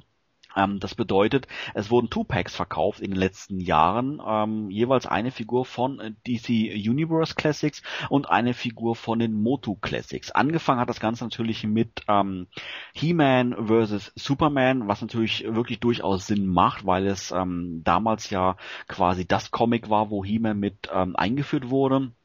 Anfang der 80er Jahre. Superman war damals natürlich unheimlich populär und äh, da wurde He-Man dann mehr oder weniger vorgestellt. Und ähm, ja, deshalb denke ich, gab es auch dieses erste Two-Pack, aber ähm, das ging da noch, äh, ja, noch um einige, mit einigen Two-Packs dann weiter, wie beispielsweise auch Skeletor vs. Lex Luthor und auch ganz anderen. Allerdings, ähm, das Thema Two-Packs ist jetzt vom Tisch. Sebastian, was ist vorgefallen? Ja, die Two-Packs sind eingestellt worden. Ja, kurz und knapp. Damit können wir uns Thema 3 widmen, würde ich sagen. Genau, los geht's. wie, ist, wie ist bei euch so ähm, die Meinung von diesen ähm, Two-Packs. Ähm, ich meine, generell denke ich mal, ist jeder von so schon interessiert an Superhelden und Co. Habt ihr aber den Two-Packs irgendwas abgewinnen können, wobei man natürlich jetzt noch dazu sagen muss, sie gab es offiziell in Deutschland nicht zu kaufen, nur in äh, USA beim Toys R Us. Das heißt, jeder Fan hat sich dann mehr oder weniger selber drum bemühen müssen, um an diese Two-Packs drankommen zu äh, drankommen, dran. Ähm, wäre oder ist dir der Aufwand das wert gewesen, Patrick, oder hast du generell von diesen Two-Packs eigentlich gar nichts? Naja, wie ich schon gesagt habe, ich bin krankhafter Komplettsammler, das heißt, ich habe sie. Ähm, ich war sehr positiv beeindruckt von den Dingern, muss ich wirklich sagen. Was ich toll fand, war der erste Schritt in Richtung Veröffentlichungspolitik. Zwar nur bei Toys R Us, aber wieder wirklich im Einzelhandel zu finden. Erstmal in den USA. Und ähm, die, die Idee an sich fand ich nicht schlecht. Klar sind Repaints, aber äh, allein die Beigaben, zumindest die ersten beiden, die Comichefte an sich haben einen gewissen Reiz ausgemacht. Und ich fand auch einige dieser DC-Figuren, wie zum Beispiel den Hawkman, sehr, sehr ansprechend. Ja, generell muss ich sagen, dass ich die Idee zwar auch gut fand, die beiden Universen miteinander zu verbinden, aber was mein Hauptkriterium daran war, ist eben, dass der, dass die optisch einfach nicht zusammenpassen, weil die Figuren hätte ich zum Beispiel verpackt gelassen, einfach und an die Wand gehängt, aber so wie sie jetzt aussehen, sind sie für mich einfach, passen die einfach überhaupt nicht zusammen. Und das hat mich einfach wirklich gestört. Und deswegen habe ich mir sie auch nicht gekauft. Also wenn ich jetzt zum Beispiel auch ein DC-Sammler wäre, dann wäre es natürlich praktisch, dann könnte ich mir äh, die Einzelfigur zwar holen, in der Kombination mit einer Masterfigur, aber wie gesagt, da ich ja die Einzelfiguren schon habe, also He-Man oder Merman und so weiter, dann macht es auch nicht viel Sinn. Zwar sind es Repaints, aber wie gesagt, es ist einfach, sie haben mich wirklich nicht angespornt zum Kaufen. Da muss man jetzt erwähnen, dass die DC Universe Classics Figuren einen Ticken kleiner sind wie die ähm, Moto Classics Figuren, aber ich glaube in der Originalverpackung gar nicht so auffällt, oder Sebastian? Oh, selbst in der Verpackung merkt man es durchaus schon. Äh, besonders krass ist es beim Shiva gegen Supergirl 2-Pack, weil Supergirl ohnehin schon kleiner ist als die normalen DC-Figuren. Und äh, Shiva sieht da irgendwie aus wie äh, das Riesen, das Riesenweib aus den Teersümpfen, keine Ahnung. ja. Ja, und, obwohl äh, Super, Supergirl ist ja von der Umsetzung her also wirklich, denke ich, die mieseste Figur in den Sets, oder? Also das ist jetzt ja, meine Meinung. Ja, meiner also. Meinung nach auch. Und vor allen Dingen, die, ich habe schon von den DC-Sammlern mitgekriegt, dass äh, das ausgerechnet auch eine Supergirl-Version ist, äh, die die Sammler überhaupt nicht mehr brauchen. Die, die gab es schon mindestens einmal in einer anderen Verpackung, auch äh, nicht allzu schwer zu kriegen. Und es hätte da andere Möglichkeiten gegeben, eine andere Supergirl-Figur zu äh, verpacken, damit die DC-Sammler angesprochen würden. Aber da hat Mattel mit dem Set irgendwie den totalen Honk geleistet. Das erinnert mich jetzt ein bisschen an die Veröffentlichungspolitik von Star Wars Toys, aber okay, da hat man das ja auch oft. Toni, sag du was dazu. Zur Star Wars Politik? Ja. ah. Hab ich nicht gedacht, jetzt kommt Toni. nee, also, äh, nee, da kann ich echt nicht sagen. okay. da spielst du nee, den also, Ball rüber. Jetzt, nee, es ist einfach wirklich so beim, ich bin ziemlich übersättigt, muss ich ganz ehrlich sagen, von den Star Wars Figuren und das ist schon in, seit ein paar Jahren, weil halt wirklich immer wieder so viel rauskam und immer die gleichen nochmal in neuer Verpackung und und das ist einfach viel zu viel geworden. Selbst ich als Star Wars Fan, ich stand da vor den Figuren und dachte mir, ach, jetzt kommt der schon wieder raus und oh toll, jetzt ist die Verpackung ein bisschen geändert oder jetzt ist ein anderes Foto drauf und jetzt hat er längeres Lichtschwert dabei.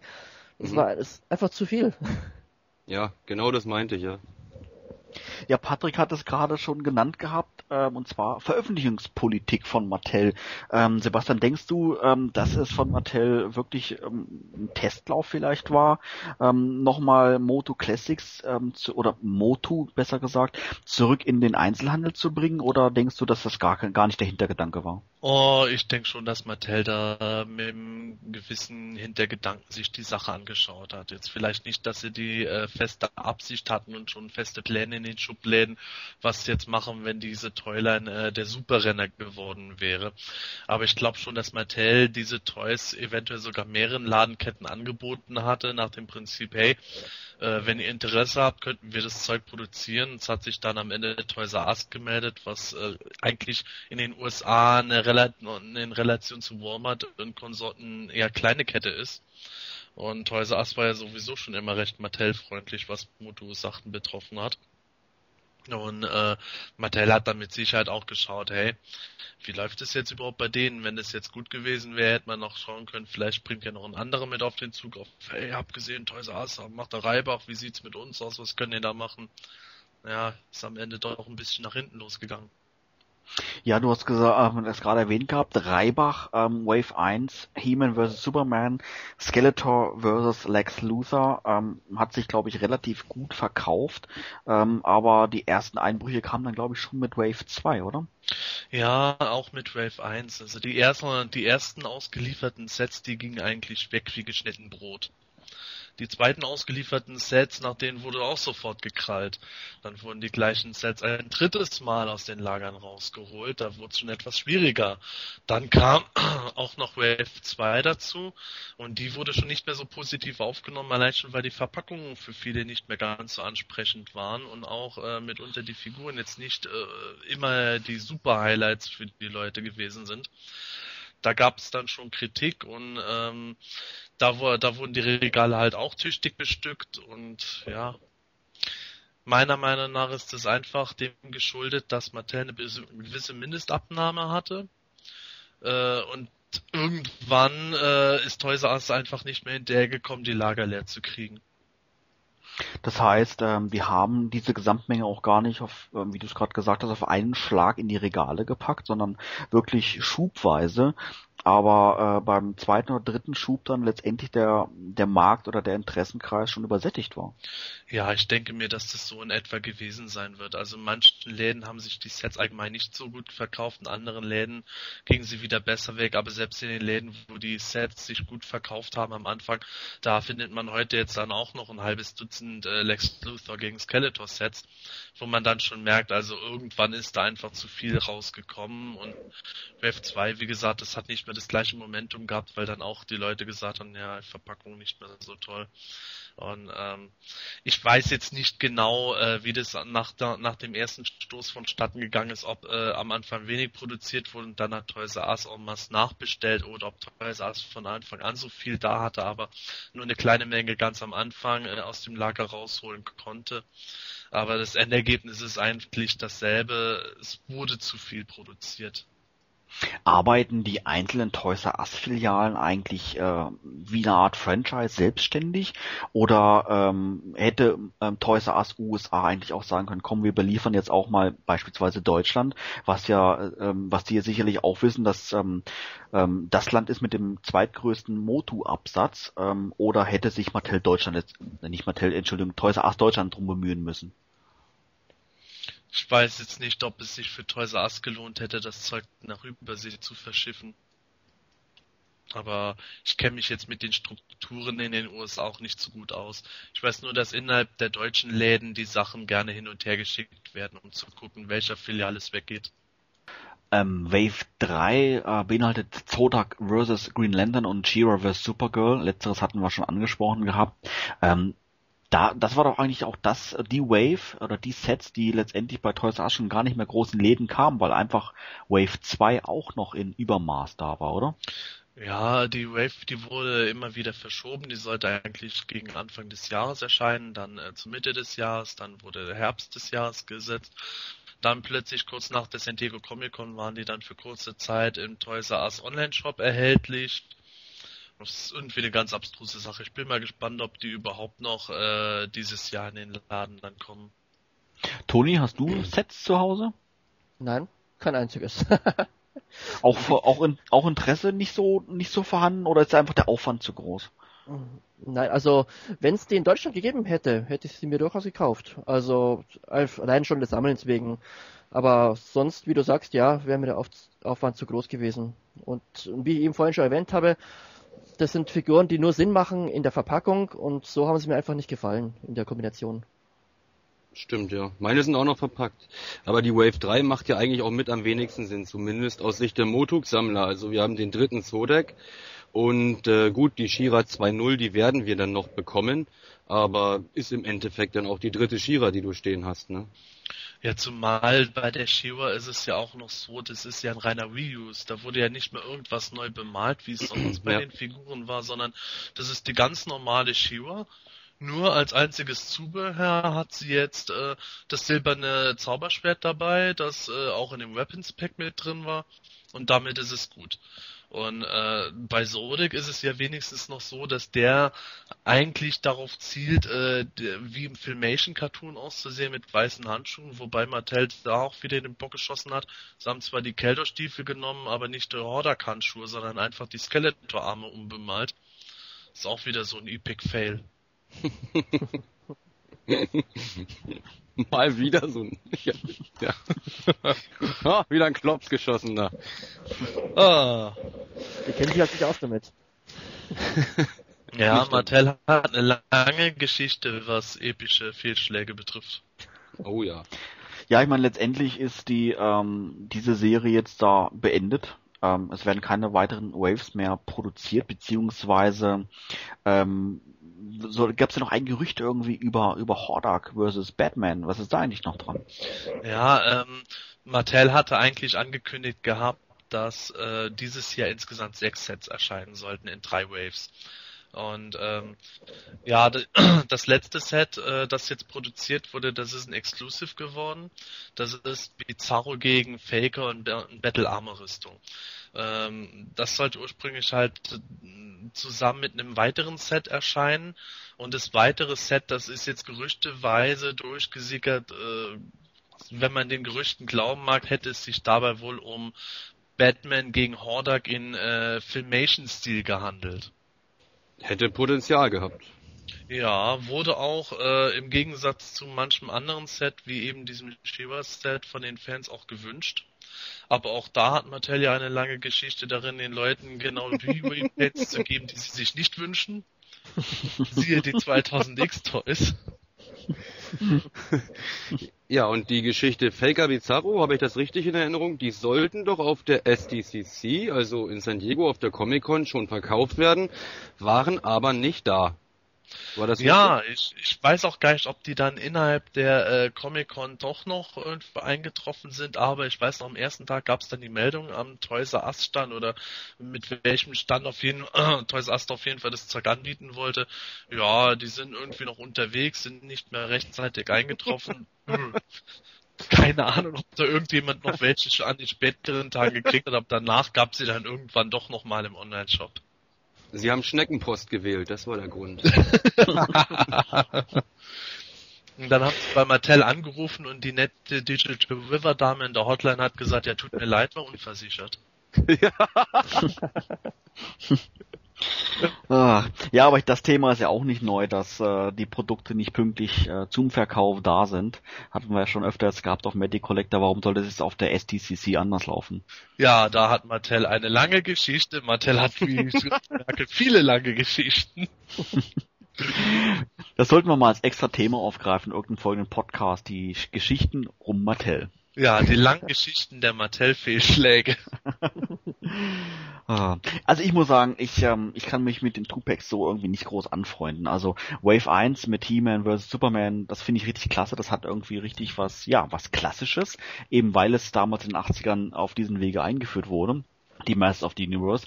Und natürlich, weil auch dieses ähm, ja, legendäre Comic als Nachdruck mit dabei war.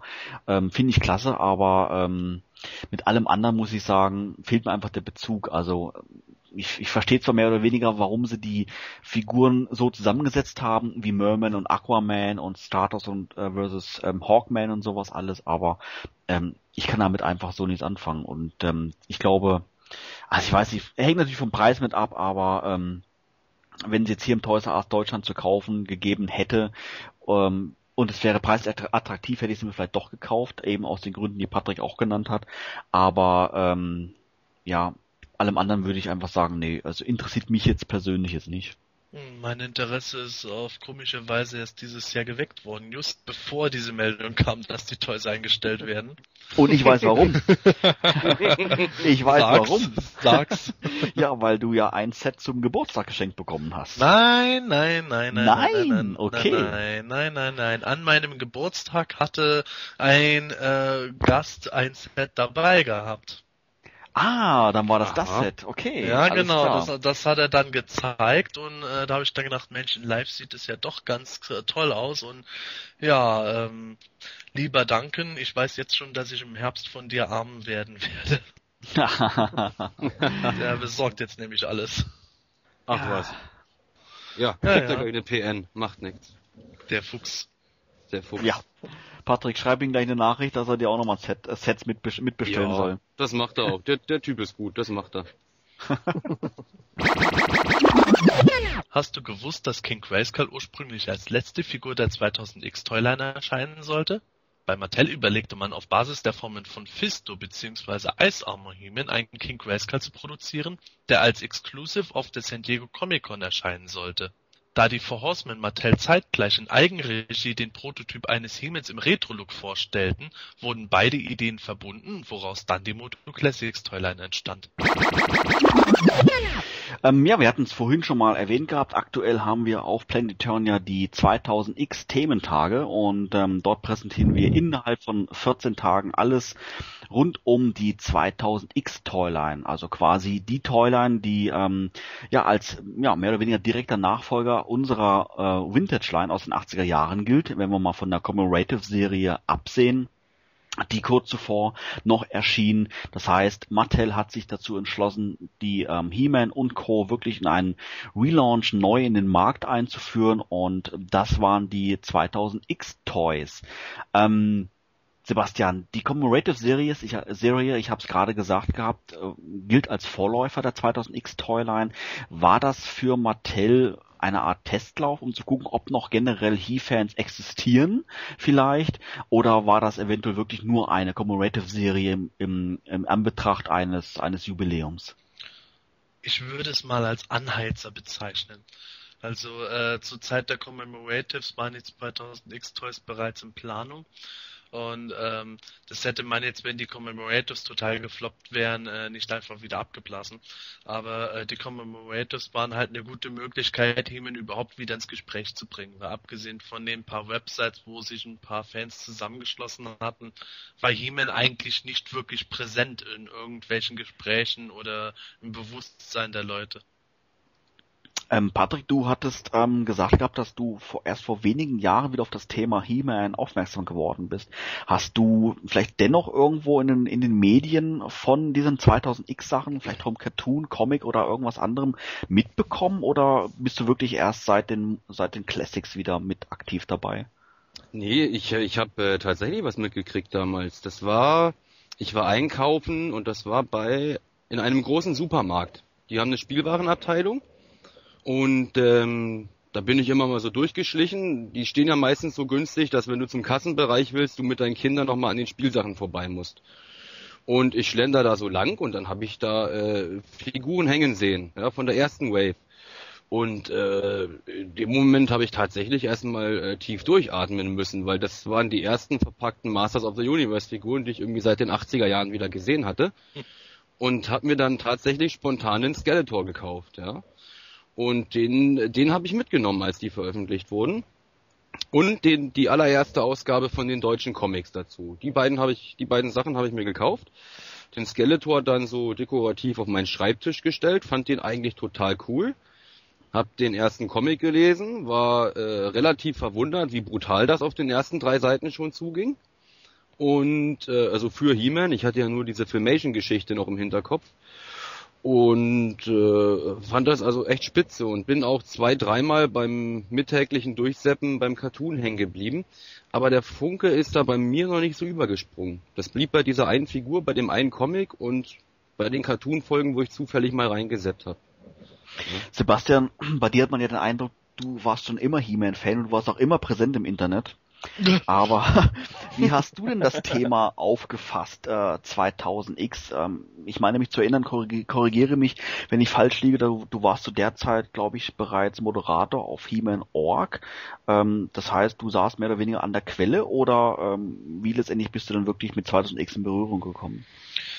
Doch, schon. Ich habe das alles von Anfang an mitgekriegt. Ich war seit äh, 2000 auf He-Man.org ähm, auch registriert und wurde relativ bald zum Moderator. Und während meiner Moderatorenzeit ging es mit den Commemoratives los und da wurde dann schon intern so geredet, was der eine oder andere da schon mitgekriegt hatte. Hey, äh, Mattel hat da tatsächlich irgendwas äh, noch des Weiteren in Mache. Ist, es gibt die Möglichkeit, dass vielleicht was Neues rauskommt. So, und äh, wir dann schon, oh, oh, oh, sind ganz wuschig geworden.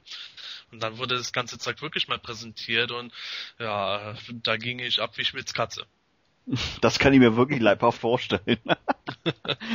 ja, das, das war wirklich schon ein ganz besonderes Ereignis. Heutzutage kann man die ähm, 2000 Nix aus einer etwas anderen Sicht sehen. Die wurden in der Gestaltung auch sehr stark im damaligen Zeitgeist angepasst, meiner Meinung nach.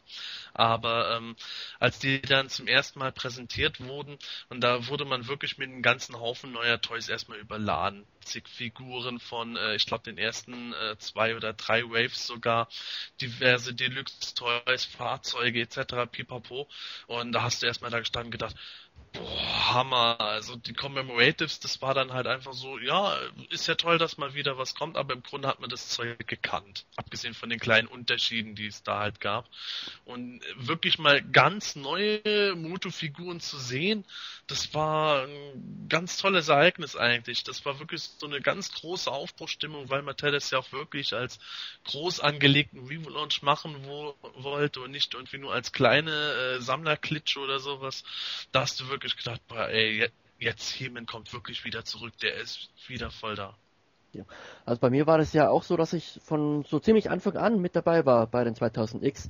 Das war damals auch im Jahr 2000, das weiß ich noch, das war nämlich mein Einstieg ins Internet, damals noch über den Dreamcast, über die Konsole. Sehr abenteuerlich. Aber und, das aus, und das aus dem Keller, du, ey. Ja, ja, bis nach oben bin ich gekommen. und natürlich kaum war ich im Internet, galt meine Suche gleich mal nach diversen He-Man-Sachen. Also einfach mal in die Suchmaschine Masters He-Man eingeben und dann mich, äh, ich glaube, ziemlich schnell auch bei He-Man.de gelandet und habe mir da immer die News durchgelesen und mir ein Newsletter zuschicken lassen. Und da kamen ja schon die ersten Gerüchte auf, dass es mal eine neue Toyland geben soll. Aber das war noch nicht, gab es natürlich noch keine genauen Berichte. Und dann, ich hatte ich damals äh, diese Figurenmagazine noch gekauft, diese amerikanischen von Thomas, Action Figure, Digest und so weiter. Und eines Tages bin ich da mal in den Comicladen gegangen und auf einmal sehe ich da ein Magazin und da waren He-Man und Skeletor vorne drauf. Also von den 2000X. Und das war schon mal der erste Moment, wo ich wirklich Herzrasen bekommen habe und dachte, nein, jetzt gibt's hier wirklich neue Figuren und dann habe ich mir die, Zeitschrift natürlich gekauft und war vom Look einfach super begeistert. Ich habe damals auch die Spawn-Figuren gesammelt und die hat mich halt doch sehr an die Spawn-Figur erinnert. Und genau so hat es mir ja immer vorgestellt. Und ja, das war echt der Einstieg zu den 2000X. Also, dass ich schon mal die Figuren zumindest mal gesehen habe. Zu kaufen gab es die ja leider noch nicht, aber dann später eben auch über Ebay oder auf Börsen. Meine erste Figur war damals noch Tila. Wow. Ja, äh, ähm, Spawn, ähm, wo du sagst, dass da eine gewisse Ähnlichkeit da ist, gar nicht mal so abwegig. ähm, Sebastian, was hat denn Spawn mit, äh, mit T-Man zu tun? Die Designer um es kurz zu fassen. Es ist tatsächlich so gewesen, dass schon in den no Ende der 90er das Gerücht kursiert hatte, dass ähm, McFarlane Toys sich um die Lizenz für die Moto Toys bemühen würde. Und ähm, es war tatsächlich so, dass die, die, dass vier Designer, die damals äh, bei McFarlane Toys gearbeitet und auch die Spawn-Figuren gestaltet haben, sich äh, irgendwann selbstständig gemacht haben, ihr eigenes Studio gegründet hatten und die wollten gerne Moto Toys produzieren, haben sich da an Mattel gewandt, wie es da aussieht und ja, dann ist eins zum anderen gekommen und äh, die wurden im Grunde mit einem Mattel-Vertrag versehen und haben dann für Mattel angefangen, die 2000X Toyline zu designen. Mm, also, äh, Toni, die, die, ähm, weißt du noch in etwa, welche Spawn-Serie damals auf dem Markt war? So bis zu dem Zeitpunkt? Das, müsste, das müsste sowas wie Dark Ages gewesen sein, oder? Um, ähm, Serie 8, oder? Schon. Also, ah, vergleich dir jetzt die 2000X mit den Dark Ages. Also ich bin ein leidenschaftlicher äh, Spawn-Sammler, wen wundert's. Und ich muss sagen, also die Figuren, also was äh, Details und das Washing und so angeht, muss ich sagen, bin ich immer noch hellauf begeistert. So ab, ja, ab Dark Ages eigentlich sammel ich. Alles davor nicht. Die sind mir dann ein bisschen zu plump. Ähm, wenn man mal überlegt, wenn die Four Horsemen damals wirklich unter Todd McFarlane Moto designt hätten, dann hätten die aber, denke ich, mit Sicherheit ganz anders ausgesehen, oder? Äh, ein bisschen anders, würde ich mal sagen. also, ähm, um, um, um es kurz zu schließen, die 2000 Extras, wie Mattel sie am Ende wollte, die sind ja noch mal ein bisschen anders gemacht worden, als äh, es ursprünglich von den Four Horsemen geplant war. Die Four Horsemen hätten die Toys schon ein bisschen mehr auf erwachsene Sammler ausgerichtet gehabt und äh, mehr dieses äh, Grim and Gritty äh, Element mitgenommen. Und äh, wenn es bei McFarlane Toys selber erschienen wäre, wäre das wahrscheinlich nach den ursprünglichen Plänen der Four Horsemen geschehen, plus dann noch äh, diese diversen Sachen wie du sagst, diese erstklassige Bemalung, die ja damals wegweisend war mit Blackwash etc. Enormer Detailreichtum, noch mehr als bei den letztlichen 2000X Toys. Aber ich würde mal sagen, dass es jetzt nicht in diese extreme Horrorschiene abgeglitten wäre wie bei Spawn, weil ähm, auch damals schon die Four Horsemen eigentlich gewusst haben, um welchen Brand es geht und da hätte man nicht einfach einen früheren Kinderbrand so dermaßen umgemodelt, dass das jetzt plötzlich äh, mit äh, rumfliegenden Köpfen gestaltet worden wäre, wie es bei Spawn der Fall war ich hatte auch nicht gemeint, dass die jetzt genauso aussehen wie die Spawn-Figuren, aber sie hatten mich eben am ehesten an die erinnert, weil das war zu einer Zeit, damals auch Ende der 90er, muss bedenken, man kannte die alten Masters-Figuren von Mattel und dann hatte ich da Star Wars gesammelt und äh, ganzen Comic-Charaktere von Toy Biz und wenn man sowas gewohnt ist und dann kommt auf einmal, kamen die 2006 daher, dann hatte man eben schon gedacht, ja genau, also die sind am ehesten zu vergleichen mit den Spawn-Figuren und genau so gefallen sie mir. Mhm. Ja gut, leider Gottes haben sie ja die ganzen Gelenke dann nicht mehr bekommen, also aus Sicht vieler Sammler, die mal mhm. angedacht waren. Äh, ich persönlich bin ja kein großer Freund von Gelenken. Man kann zwar toll posieren, aber meistens verschandelt das ein bisschen die Optik. Das ist meine Meinung. Ähm, was ich nur damit sagen wollte, dass ich glaube, wenn McFarlane die gebracht hätte, dann hätten sie nicht so ich als, als Laie sage mal mangahaft ausgesehen, was ja. viele so kritisieren. Also ich weiß, dass, dass äh, Manga-Experten oder Leute, die sich damit auskennen, sagen, das ist noch kein Manga, da mögen sie recht haben. Ich als Laie drücke das mal so aus. Aber diese relativ kleinen Köpfe, dieser ganze Stil, äh, Körperhaltung etc., ist aber verständlich, weil zu dem Zeitpunkt die Konkurrenzprodukte für den Boy-Toy-Sektor ja äh, gar nicht mehr diese US-Boy-Toy-Lines waren, sondern das waren ja, ich weiß nicht wann sie kamen, Yu-Gi-Oh!, Pokémon, Beyblade und was es da alles gab. Ja, genau, das war damals exakt die Hochzeit von diesen Dingen und genau da wollte Mattel mit reingehen.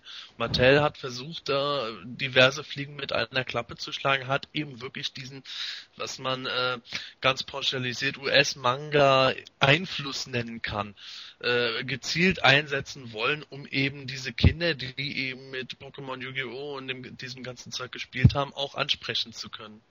Macht ja Sinn, also kein dummer, kein dummer Feldzug. Nee, grundlegend eigentlich keine doofe Idee. Ist nur letztlich in der, in der Praxis nicht ganz aufgegangen, wie Mattel sich das gewünscht hat. Was ja wieder ihre eigene Schuld war, Vermarktungspolitik. Ja, man muss natürlich auch schon den Faktor sehen, äh, die Kinder sind die Kinder sind einfach auf diese Toiler nicht so angesprungen, äh, unabhängig, unabhängig von den anderen Fehlern, die Mattel mitunter noch gemacht hat. Äh, Mattel hat es sich mit den Sammlern zum einen verprellt, weil damals äh, gerade diese vielen Gelenke sehr stark im Kommen und sehr beliebt waren. Äh, Mattel hat es Mattel hat aber auch die Kinder nicht genügend erreichen können, plus dann noch diese Fehler mit den Case Ratios, wo sie dann äh, das gleiche Zeug zu häufig irgendwo ausgeliefert haben, die äh, Human-Varianten um Mass pro Händlerkarton verpackt haben. Da sind diverse Faktoren beisammengekommen, die einfach nicht zusammengepasst haben. Aber ich wage zu behaupten, selbst wenn Mattel ähm, alles richtig gemacht hätte in der Hinsicht mit Case-Verteilungen etc., dann wäre die Moto Toyline äh, vielleicht trotzdem nicht viel länger gelaufen, was zumindest äh, den äh, Markt von Kindern betrifft. Also wenn man, wenn man sich die Bilder mal anguckt der Prototypen, die es dann nicht mehr in Serie geschafft haben, dann vielleicht zumindest teilweise als Section erschienen sind später, muss ich sagen, da wären aber mit Sicherheit noch einige aus, aus erwachsener Sammlersicht äh, sehr, sehr schöne Figuren gekommen. Auf jeden Fall, das ist wahr. Ja. Mattel hat aber einfach da nicht erkannt gehabt, um was für einen Markt es sich dabei handelt. Mattel hat versucht, alle in ein Boot zu nehmen, hat aber keinen wirklich richtig ansprechen können, hat da einen riesen Relaunch geplant, ohne genau zu wissen, wie man überhaupt auf den Markt geht und ist dann letztlich auf die Schnauze gefallen und für eine Firma von der Größe von Mattel hat sich damals halt der Sammlermarkt als viel, viel, viel zu klein äh, äh, aus, ausgesehen. Und äh, der Sammlermarkt ist heutzutage wirklich größer als damals, aber trotzdem hätte eine andere Firma, wie es eben Necker mit den Statuen dann gemacht hat, durchaus da äh, noch mehr draus rausholen können, als es Mattel geschafft hat. Ja, war, war aber auch schon eine Toyline der Gegensätze, gell? Also wenn ich mir angucke, wie toll in meinen Augen äh, ein Trapjaw da umgesetzt wurde in dieser Line, und äh, dann steht da so ein komischer Spitbull daneben. Also über das Toy musste ich, glaube ich, kein Wort mehr verlieren. Also da werden sie die, die goldene Banane für gekriegt haben von der Toy-Industrie oder sowas, ja. Das ist ja, das ist ja wieder der nächste Spaß. Mattel hat ja ähm, zum Beispiel äh, Battlecat und Panther von den Forcemen designen lassen aber nicht deren Sättel und Rüstungen. Die wurden dann vom Mattel Inhouse Team gemacht. Genauso die ganzen anderen Fahrzeuge wie das Bitbull etc. oder bestimmte ähm, äh, Deluxe-Figuren, die wurden dann von, irgendeinem anderen, von irgendeiner anderen externen Agentur gestaltet. Dadurch kommen diese ganz starken Unterschiede zutage. Ich meine, man sieht jetzt bei Moto Classics, wie stark die Forcemen dann äh, darauf Wert legen, dann einen bestimmten Stil einzubringen.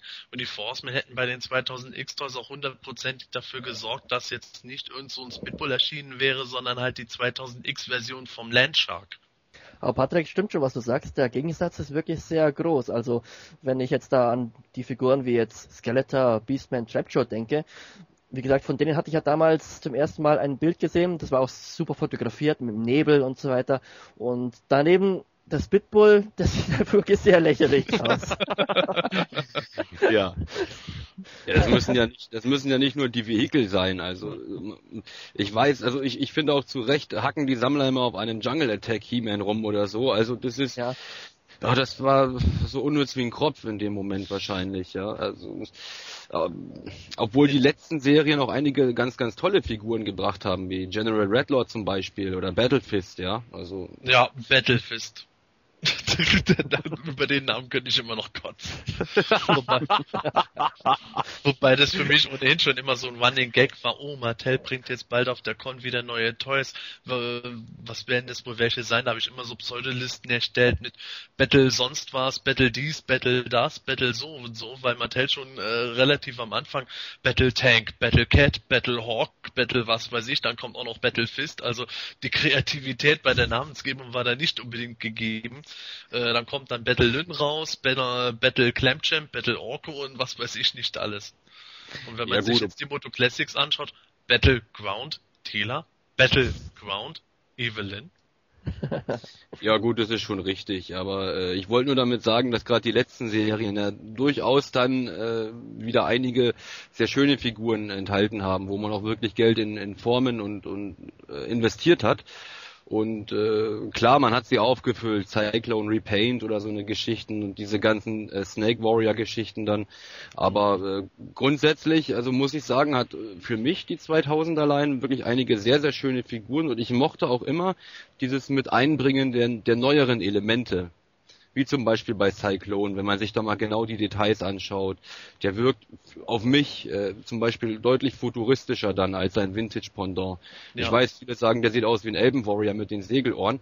Ähm, die lasse ich jetzt einfach mal außen vor, nur als Beispiel. Also man hat, man hat recht viele neue Elemente reingebracht und designtechnisch fand ich das dann doch sehr ansprechend. Oder ja, im Nachhinein.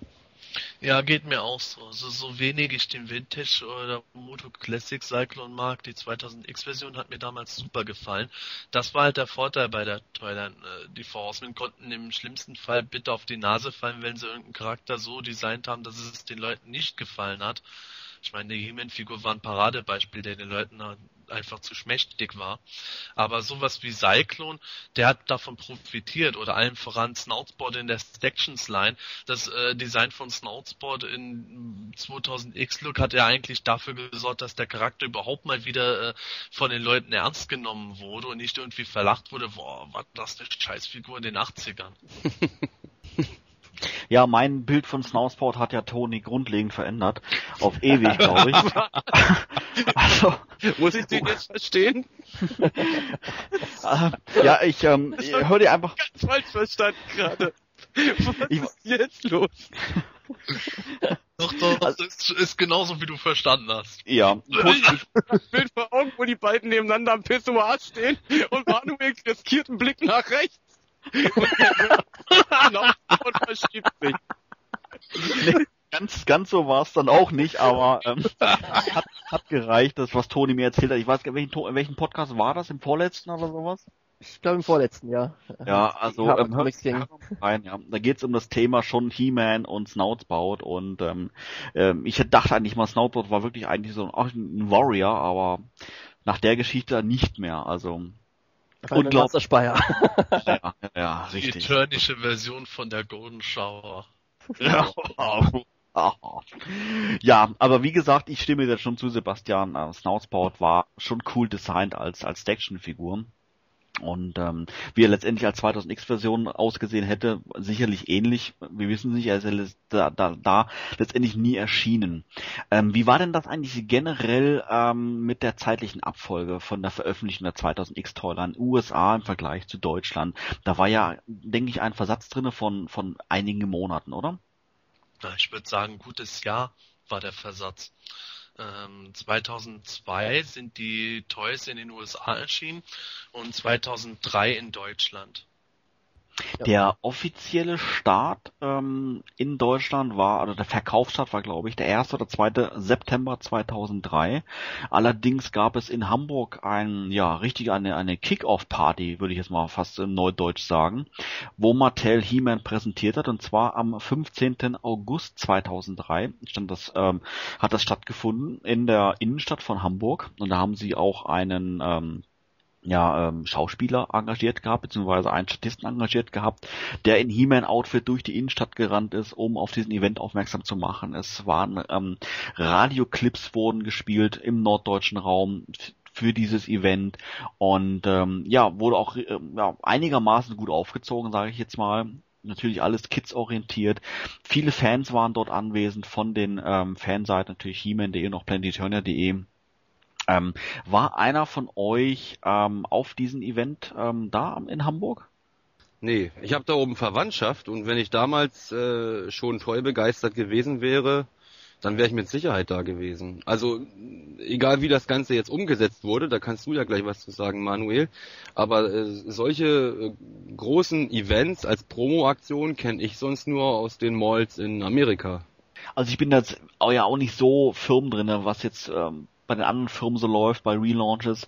Ähm, ich kenne das jetzt ehrlich gesagt auch nicht, ähm, dass da so ein Event statt, stattfindet. Ich fand das eigentlich eine gute Idee oder ich finde es eigentlich eine gute Idee, was damals ähm, gelaufen war. Gut Hamburg, ob das jetzt eine optimale ähm, Ort dafür weiß ich nicht, weil klar ist ja nun ganz im Norden oben und da gucken natürlich südliche Fans, wie natürlich Sebastian oder auch Toni, irgendwie ein bisschen in die Röhre, weil für München fährt man nicht so schnell mal nach Hamburg. Ähm, ich habe mir das allerdings jetzt nicht nehmen lassen. Ich bin da ähm, hingefahren und habe mir das Ganze mal angeschaut und ähm, RTL 2 war vor Ort, hat dort natürlich gedreht, ähm, weil ja auch der Cartoon ähm, ausgestrahlt wurde. Der hat ähm, etwas weniger, äh, etwas zuvor angefangen auf RTL 2 ähm, zu laufen und im Rahmen der der dortigen Kindersendung und äh, deshalb hat auch RTL 2 dort auch gedreht und es wurden verschiedene ähm, Spiele für die Kinder veranstaltet. Es ähm, wurde auch ähm, eine Cartoon-Folge ausgestrahlt direkt dort, was allerdings eine miserable Qualität hatte. Ich weiß nicht, wo da der Haken lag, ob es nur am Equipment lag oder irgendwas anderes, aber ähm, letztendlich konntest du von der Folge wirklich gar nichts mehr sehen. So stark äh, ver verkräuselt war die. Und ähm, aber der die Stimmung an sich war jetzt okay, was sicherlich auch mit daran lag, weil wirklich viele erwachsene Fans dort dort waren von von den Fanseiten. Und ähm, ja, war an sich ein gelungener Event, so würde ich das mal formulieren. Ich meine mich zu erinnern, dass der der, ich glaube, es war Kaufhof ähm, nebendran, die durften bereits ab den 15.8. Äh, Motoprodukte verkaufen, wo dann natürlich auch die ganzen Fans hingetingelt sind, um die ersten 2000X zu ergattern. Alle anderen Läden in ähm, Deutschland durften dann erst ab den 1. oder beziehungsweise 2. September ähm, verkaufen.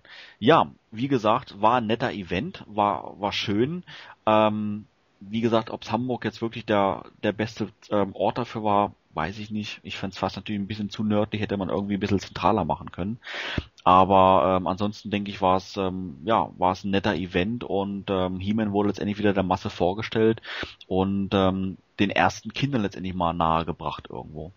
Ich hatte davon ja nur gelesen. Es war, glaube ich, auch über ein Newsletter, dass sowas stattfindet. Aber da ich ja damals eben 2003 noch nicht äh, den Freundeskreis von heute hatte und auch PE noch nicht kannte, da hätte ich sowieso niemanden gefunden, der mit mir da hochfährt. Und alleine hätte ich, glaube ich, keine Lust gehabt.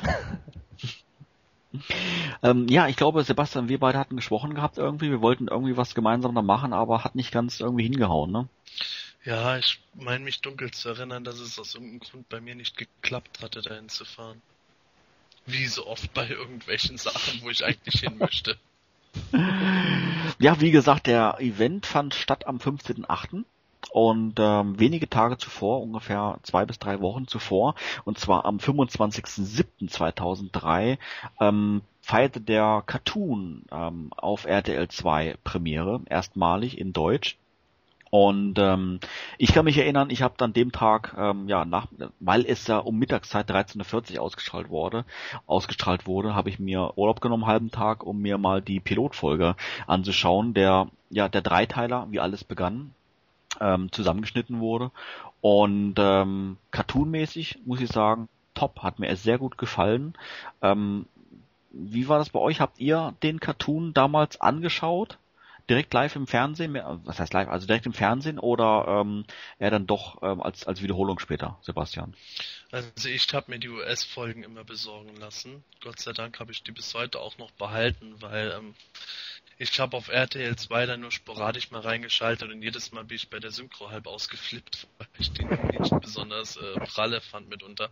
Da waren zwar etliche tolle Sprecher dabei, allen voran natürlich Norbert Langer als äh, King Vendor, die beste Besetzung, die man sich da ausdenken konnte.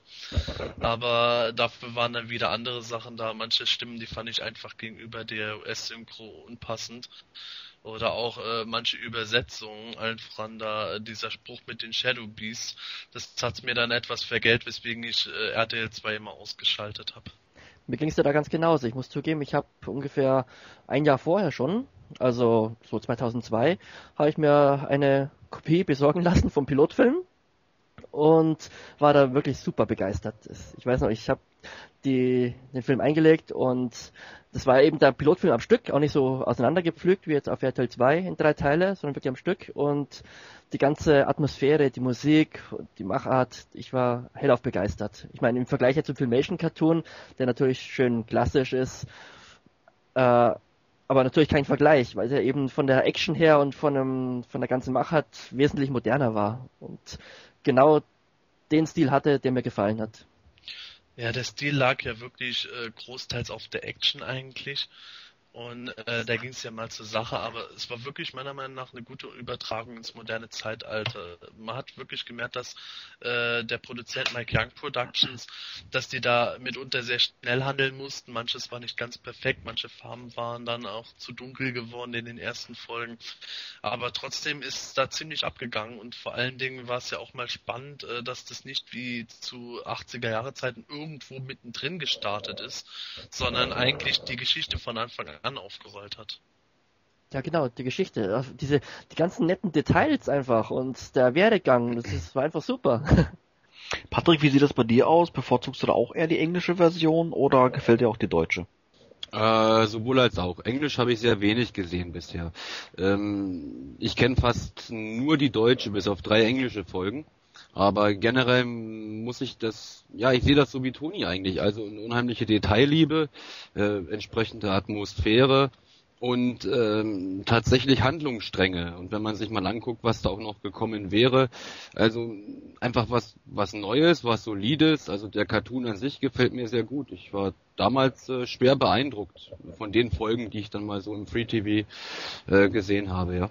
Das war ja auch so, dass viele Charaktere da zum allerersten Mal eine Herkunftsgeschichte bekommen haben oder andere Charaktere, die in irgendeinem abstrusen Comic mal eine Geschichte hatten, haben da äh, ein ganz neues Origin erhalten. Keldor wurde da überhaupt zum ersten Mal wirklich fest eingeführt, lauter solche Sachen.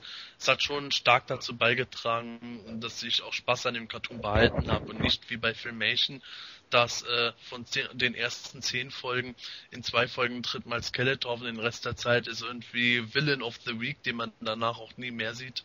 Genau, wo du jetzt Keldor ansprichst, da war es ja auch so, dass man vorher ja nur die Gerüchte hatte, dass äh, Rando einen Bruder namens Keldor hatte. Also ich meine, durch den Minicomic wusste man das, aber dass er eben Skeletor ist, das ist ja durchs Fandom schon damals gegangen und es gab aber nichts Offizielles und eben durch den Pilotfilm hatte man endlich den Beweis. Also ich als ich das gesehen habe, dachte ich, ja, super, das ist genau richtig.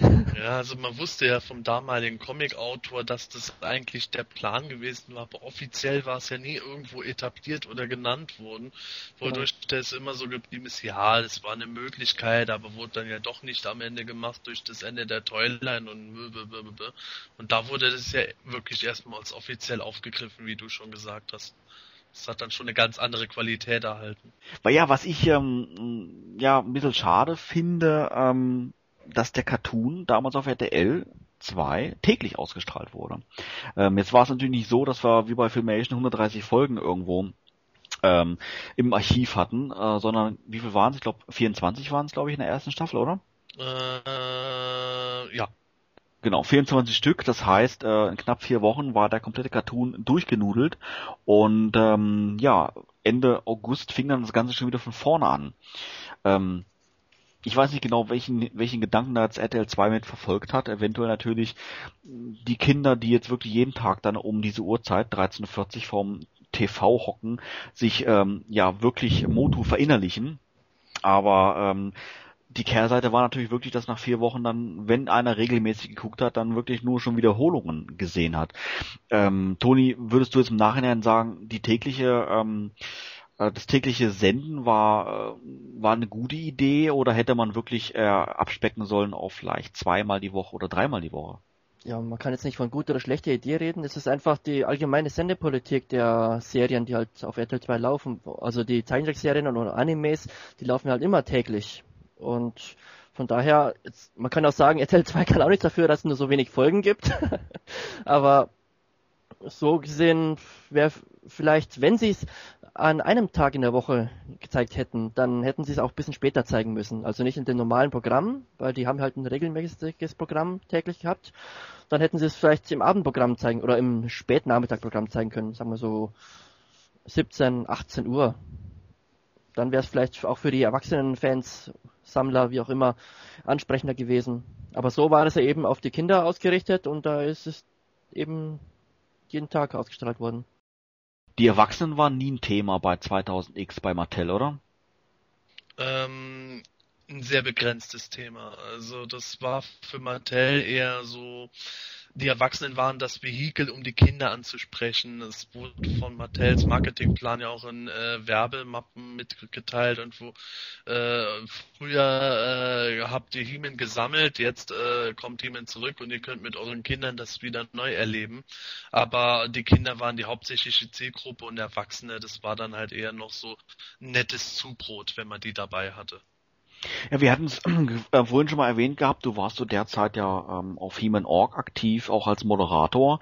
He-Man Org ähm, spielte auch bei den 2000X eine relativ große Rolle. Nicht unbedingt jetzt die Webseite, sondern die Macher dahinter.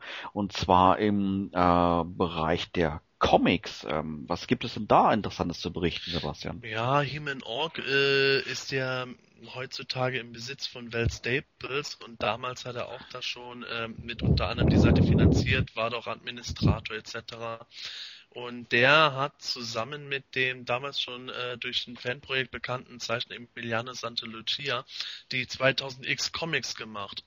Die haben äh, zusammen mit anderen Leuten das Label MV Creations äh, begründet gehabt und sich da von Mattel die Comic-Lizenz gesichert.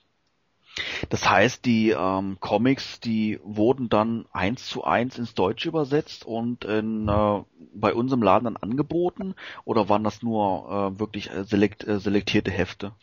Ja, also äh, in Deutschland sind nur von der zweiten Miniserie die sechs Hefte erschienen, da auch nur in fünf deutschen Ausgaben, weil das deutsche Magazin einfach nicht erfolgreich genug war. Ähm, es sind in den USA aber weitaus mehr Hefte erschienen. In Deutschland war es sogar so, dass die Comics auf ein ähm, Magazinformat gezerrt wurden, was man mitunter auch sieht, dass da, ich glaube, die Breite äh, ist, ist verzerrt worden und die Texte wurden sogar noch etwas angepasst, sodass die kindgerechter gemacht wurden. In den USA war es damals auch schon mehr als in Deutschland der Fall, dass Comics hauptsächlich von Erwachsenen gesammelt wurden und äh, ein Moto-Comic, das war den Leuten schon klar, würde auch von erwachsenen He-Fans gesammelt werden. Dementsprechend stand da schon mal was von Skeletor irgendwie nach dem Motto Kill them all oder sowas. Und ähm, da äh, das wurde in Deutschland dann zu irgendwas wie macht sie fertig oder äh, erledigt sie oder irgendwas, was jetzt halt nicht ganz so äh, tödlich sich angehört hat. Patrick, welches Heft war war es, was du als erstes gekauft hast?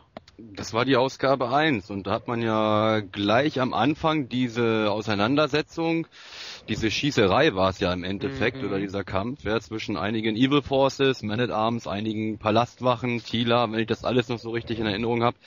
Und da sieht man ja auch auf den Bildern ganz klar mal so die ein oder andere Körperflüssigkeit durchs Bild spritzen. Und wenn man äh, also in Erinnerung hat und jahrelang Pause gehabt hat, Filmation Cartoon und die Europa-Hörspiele, dann äh, fand ich doch das in dem Moment wirklich irgendwo ein bisschen krass. Ja. Hat sie sich dann als Erwachsener ähm, eher abgeschreckt? Nee, gar nicht. Also dadurch, dass ich auch äh, andere Comics gelesen habe, wie zum Beispiel Spawn, ähm, hat mich das jetzt nicht abgeschreckt. Ich hätte beim Motu aber eine sanftere Gangart erwartet bei den Comics. Das heißt, du wärst generell bereit gewesen oder hast du die, die folgenden Comics dann auch gekauft? Ja, aber erst im Nachhinein jetzt. Also ich, ja, bei von Riley habe ich sogar schon einige gekauft, wenn ich das richtig in Erinnerung habe, gell? Ja, richtig. Ja, ja, genau, genau. Die, die schlummern jetzt bei mir, ja. Ja, natürlich, da wollte ich dann wissen, wie es weitergeht und ähm, muss sagen, also insgesamt bin ich auch von denen recht positiv angetan, was zumindest diese ersten sechs äh, Ausgaben angeht. Also ich hätte es mir wirklich flacher vorgestellt. Ja, die äh, Macher, die hatten da auch eine ganz große Motorsage eigentlich im Kopf und die wollten auch wirklich äh, schon den Comic, bevor äh, der 2000X Brand ins Leben gerufen wurde, machen. Hm. Und äh, die hatten da äh, alle vorgehabt, im Grunde alles reinzubringen, jede Frage zu beantworten, die irgendwelchen erwachsenen Hefans in meinem Kopf herumgeschwört ist ähm, wenn der, wenn der Comic nicht hätte eingestellt werden müssen, dann wäre es noch viel weiter gelaufen in dem Motto, wo, wo dann alles am Ende in einem riesigen Kampf gegipfelt hätte. He-Man und Shiva gemeinsam gegen äh, Hordak und Horde Prime und äh, Skeletor wäre auch noch da mitgemischt gewesen und je nach Version wäre Skeletor entweder äh, kurzzeitig wieder zu Kelter durch das Zauberschwert geworden, hätte sich dann im Kampf geopfert oder äh, wäre irgendwie draufgegangen oder sowas, äh, weil er weiter als Bösewicht agiert hätte. Und äh, dazwischen hätte es halt ganz viele Geschichten gegeben über Entstehungen von Charakteren, so diverse Zusammenhänge, woher die Macht von Grayskull ungefähr kommt, wo auch sehr viele Referenzen auf äh, den früheren Zeichentrick gesetzt waren. Also wir haben ja vom Filmation Zeichentrick öfter gesagt, ja, war nicht so toll, aber es gibt viele Grundelemente, die da eigentlich sehr wichtig waren. Die werden alle eingeflochtet gewesen.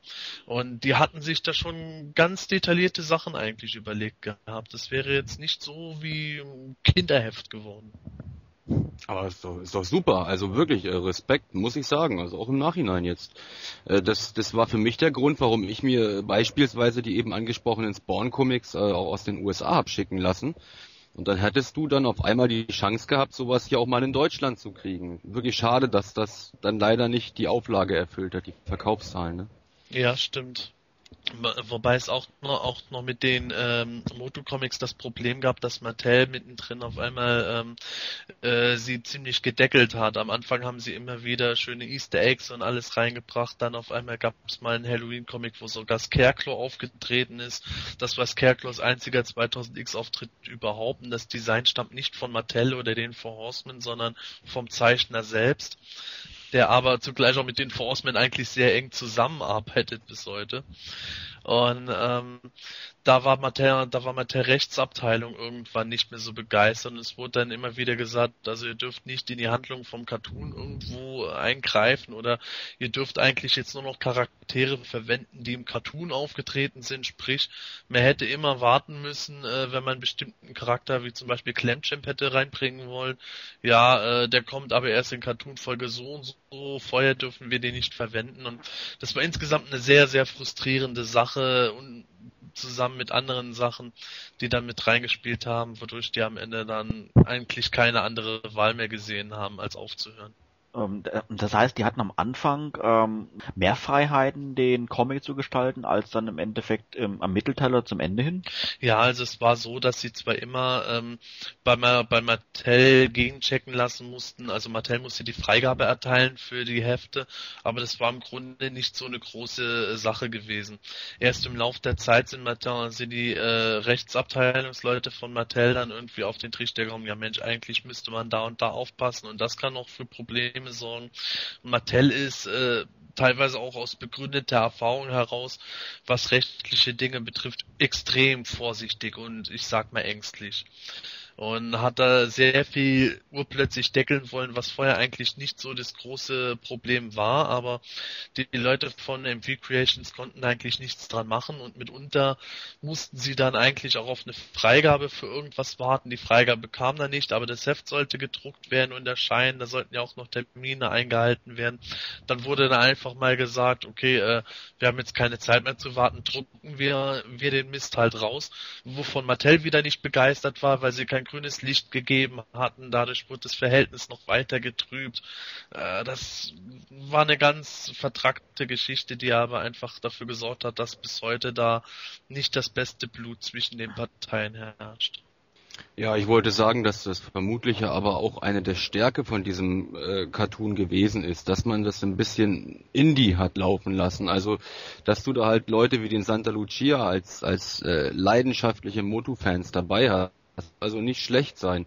Ich denke, wenn das ein, ein, ein reiner Comic geworden wäre, der direkt bei Mattel entstanden wäre, ähm, dann hätte das mit Sicherheit nicht diese Qualität gehabt oder eventuell nicht diese Qualität gehabt.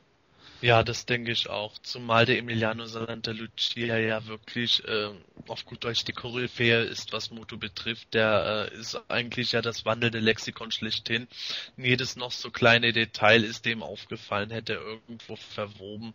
Und das wäre jetzt bei Mattel in keinster Weise so möglich gewesen. Selbst wenn andere Fans dran gesessen wären, wäre das nicht so machbar gewesen. Und ähm, das war eigentlich ein großer Glücksfall gewesen, dass er da nicht nur Zeichner war, sondern auch den Grundplot zusammen mit Val Staples gestrickt hat. Aber am Ende hat es dann einfach nicht mehr gereicht. Also die Comics habe ich ja damals weniger verfolgt. Ich bin, ich habe mich da mehr auf die Figuren konzentriert. Und was der schönste Aspekt an der ganzen 2000X Toyline war, war für mich mal wieder diese dieses Jagen, dieser, dieser Sammlertrieb, weil es war halt wirklich so, dass die Figuren eben hier in Deutschland im Handel zu kaufen gab. Und dann bin ich wirklich fast täglich immer, sei es jetzt in Kaufhof oder äh, Hertie oder Obletter oder was bei uns in München gibt, gegangen bin und nach diversen Figuren Ausschau gehalten habe. Weil es war ja wirklich so, dass einige Figuren eben seltener waren, andere gab es wieder sehr häufig und dann gab es immer mal so ein paar Zuckerstücke, die man zufällig entdeckt hat, wenn man gründlich oder lange genug gesucht hat. Und diese Spannung war immer da. So, schau, schau mal, welche Figur heute da ist und welche neue Lieferung sie bekommen haben. und das war wirklich dieses Jagen, das ich heute eben vermisse. ah, ich glaube, ich bin dafür zu sehr Sammler und zu wenig Jäger, um das so bevorzugt zu haben. Also ich für mich war das meistens dann eher eine ähm, anstrengende Sache, dass ich dann über fünf Ecken und teilweise bis zu 600 Kilometer Entfernung mit Leuten und Verwandten kommuniziert habe. Guck mal in den, den Laden rein. Ich weiß, da gibt es eigentlich die Assortments, ob da die Figur XY auch mal vorhanden ist. Und dann jeden zweiten Tag in irgendeinen Laden reinzustaxeln, um zu sehen, ob äh, was da ist und selbst wenn was da ist, zu gucken, dass nicht irgendwie der geirige Mattel-Mitarbeiter das Zeug schon irgendwo ins Lager verfrachtet betrachtet hat. Was auch tatsächlich so geschehen ist mit dem Zitat, äh, ich will nicht, dass die Kinder irgendwo diese, für diese tollen Figuren wegnehmen. fand ich auch, fand ich auch schon eine Unverschämtheit sondersgleichen. Und äh, ich wäre eher froh gewesen, wenn ich mir heutzutage einfach hätte was bequem bestellen können und ich hätte es dann gekriegt. Wobei ich sagen muss, also unerreichbar nach wie vor halt äh, das Gefühl im Laden beim Kelder Day.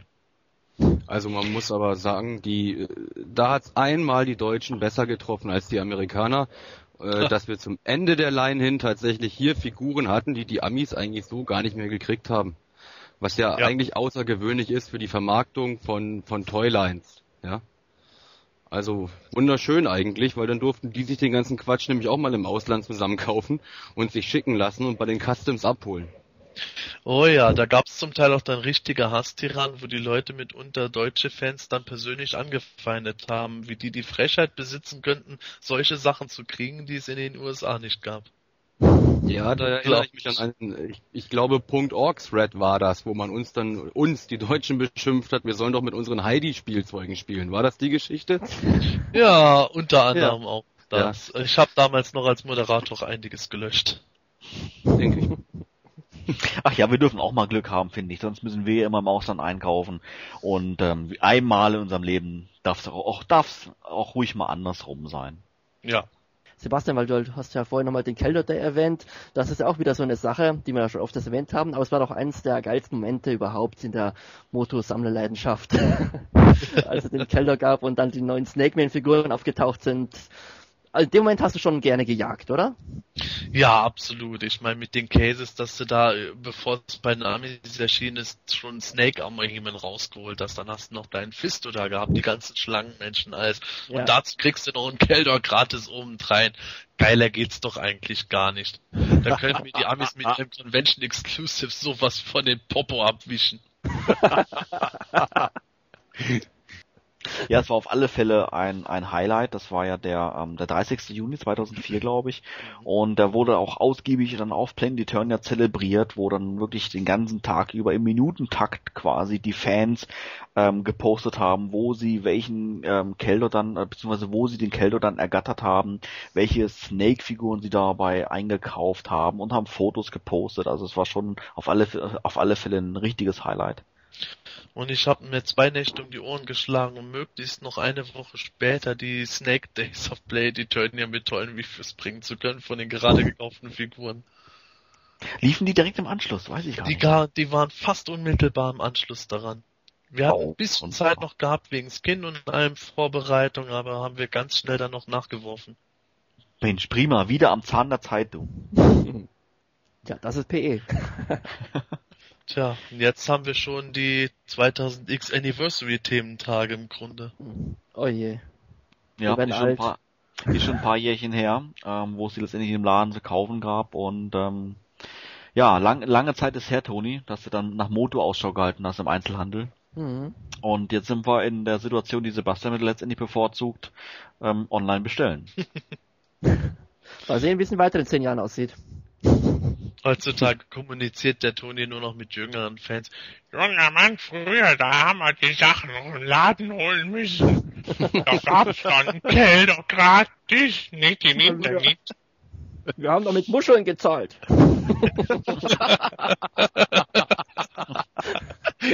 Ist der doof. oh, Toni.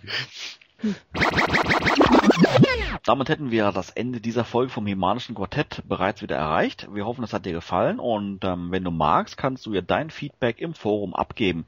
Wir würden uns natürlich wie immer sehr darüber freuen. Die Ausgabe 15 vom Quartett erscheint in weniger als zwei Wochen. Um keine Ausgabe zu verpassen, würden wir dir aber empfehlen, uns in iTunes oder auch in YouTube zu abonnieren. Ja, und wenn du einen Themenwunsch hast, dann lass es uns wissen. Schreib uns im Forum von P einen Kommentar, schick uns eine E-Mail an quartett.planeteternia.de oder hinterlasse uns deine Nachricht auf unserer Studio-Hotline mit der Telefonnummer 03212 1419 485. Ja, unser heutiger Gast war PE-Mitglied Unheilig. Ähm, dir einen herzlichen Dank, dass du heute bei uns warst und wir hoffen natürlich, dass es dir ein wenig Spaß gemacht hat. Ja, vielen Dank. Das auf jeden Fall. Also euch drei konnte ich ja schon mal in Natura beschnuppern. Das ist immer noch was anderes, als ob du Leute nur aus dem Forum kennst vom Schreiben. Ähm, an allem weitere ist eigentlich gesagt. Ich denke jetzt noch ein Wort an die Community. Äh, wir sehen uns die Tage wieder. Ich freue mich, mit, mit euch mal wieder ein bisschen zu fachsimpeln, zu schreiben und in angemessenem Maße zu streiten. Insofern nichts mehr hinzuzufügen. Danke. Ja, und ähm, wenn auch du mal Gast bei uns sein möchtest, dann melde dich doch im Forum von Planeturnia oder, das ist sogar noch besser, schreibe uns eine E-Mail an quartett.planeteturnia.de oder ruf uns über unsere Studio-Hotline an mit der Nummer 03212 1419485. Wir würden uns auf alle Fälle freuen, dich demnächst bei uns begrüßen zu dürfen. Ja, in diesem Sinne, 2000X sind tot, lang lebe die 2000X, macht's gut, tschüss und bis dann. Macht's gut. Mir bleibt nur noch zu sagen, ohne 2000X wäre es nichts für mich. Ja, tschüss, bis dann. Und die Moral von dieser Geschichte, den Spitbull mag man oder mag man nicht. da musst du durch als Lurch. Ich bin auch raus. Macht's gut. Bis dann. Die Erwachsenen waren nie ein Thema äh, bei den 2000X, oder Sebastian? Bitte? Wer hatte gerade das letzte, wer hatte gerade das letzte Wort gehabt? Ich, ach du, Patrick, dann passt's. Hauptsache nicht Sebastian. Was wäre aber sein Action-Feature von der Figur? In Epic Facepalm?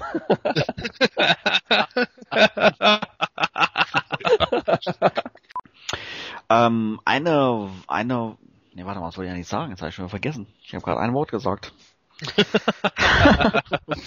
schon habe ich vergessen, was ich sagen wollte. Man wird nicht. Ah. Mehr Transparenz bitte. ja, genau. Oder halten Sie unsere österreichischen Kollegen, ich hole mir jetzt erstmal ein Bier. Genau, richtig. oh, der Cthulhu, unglaublich.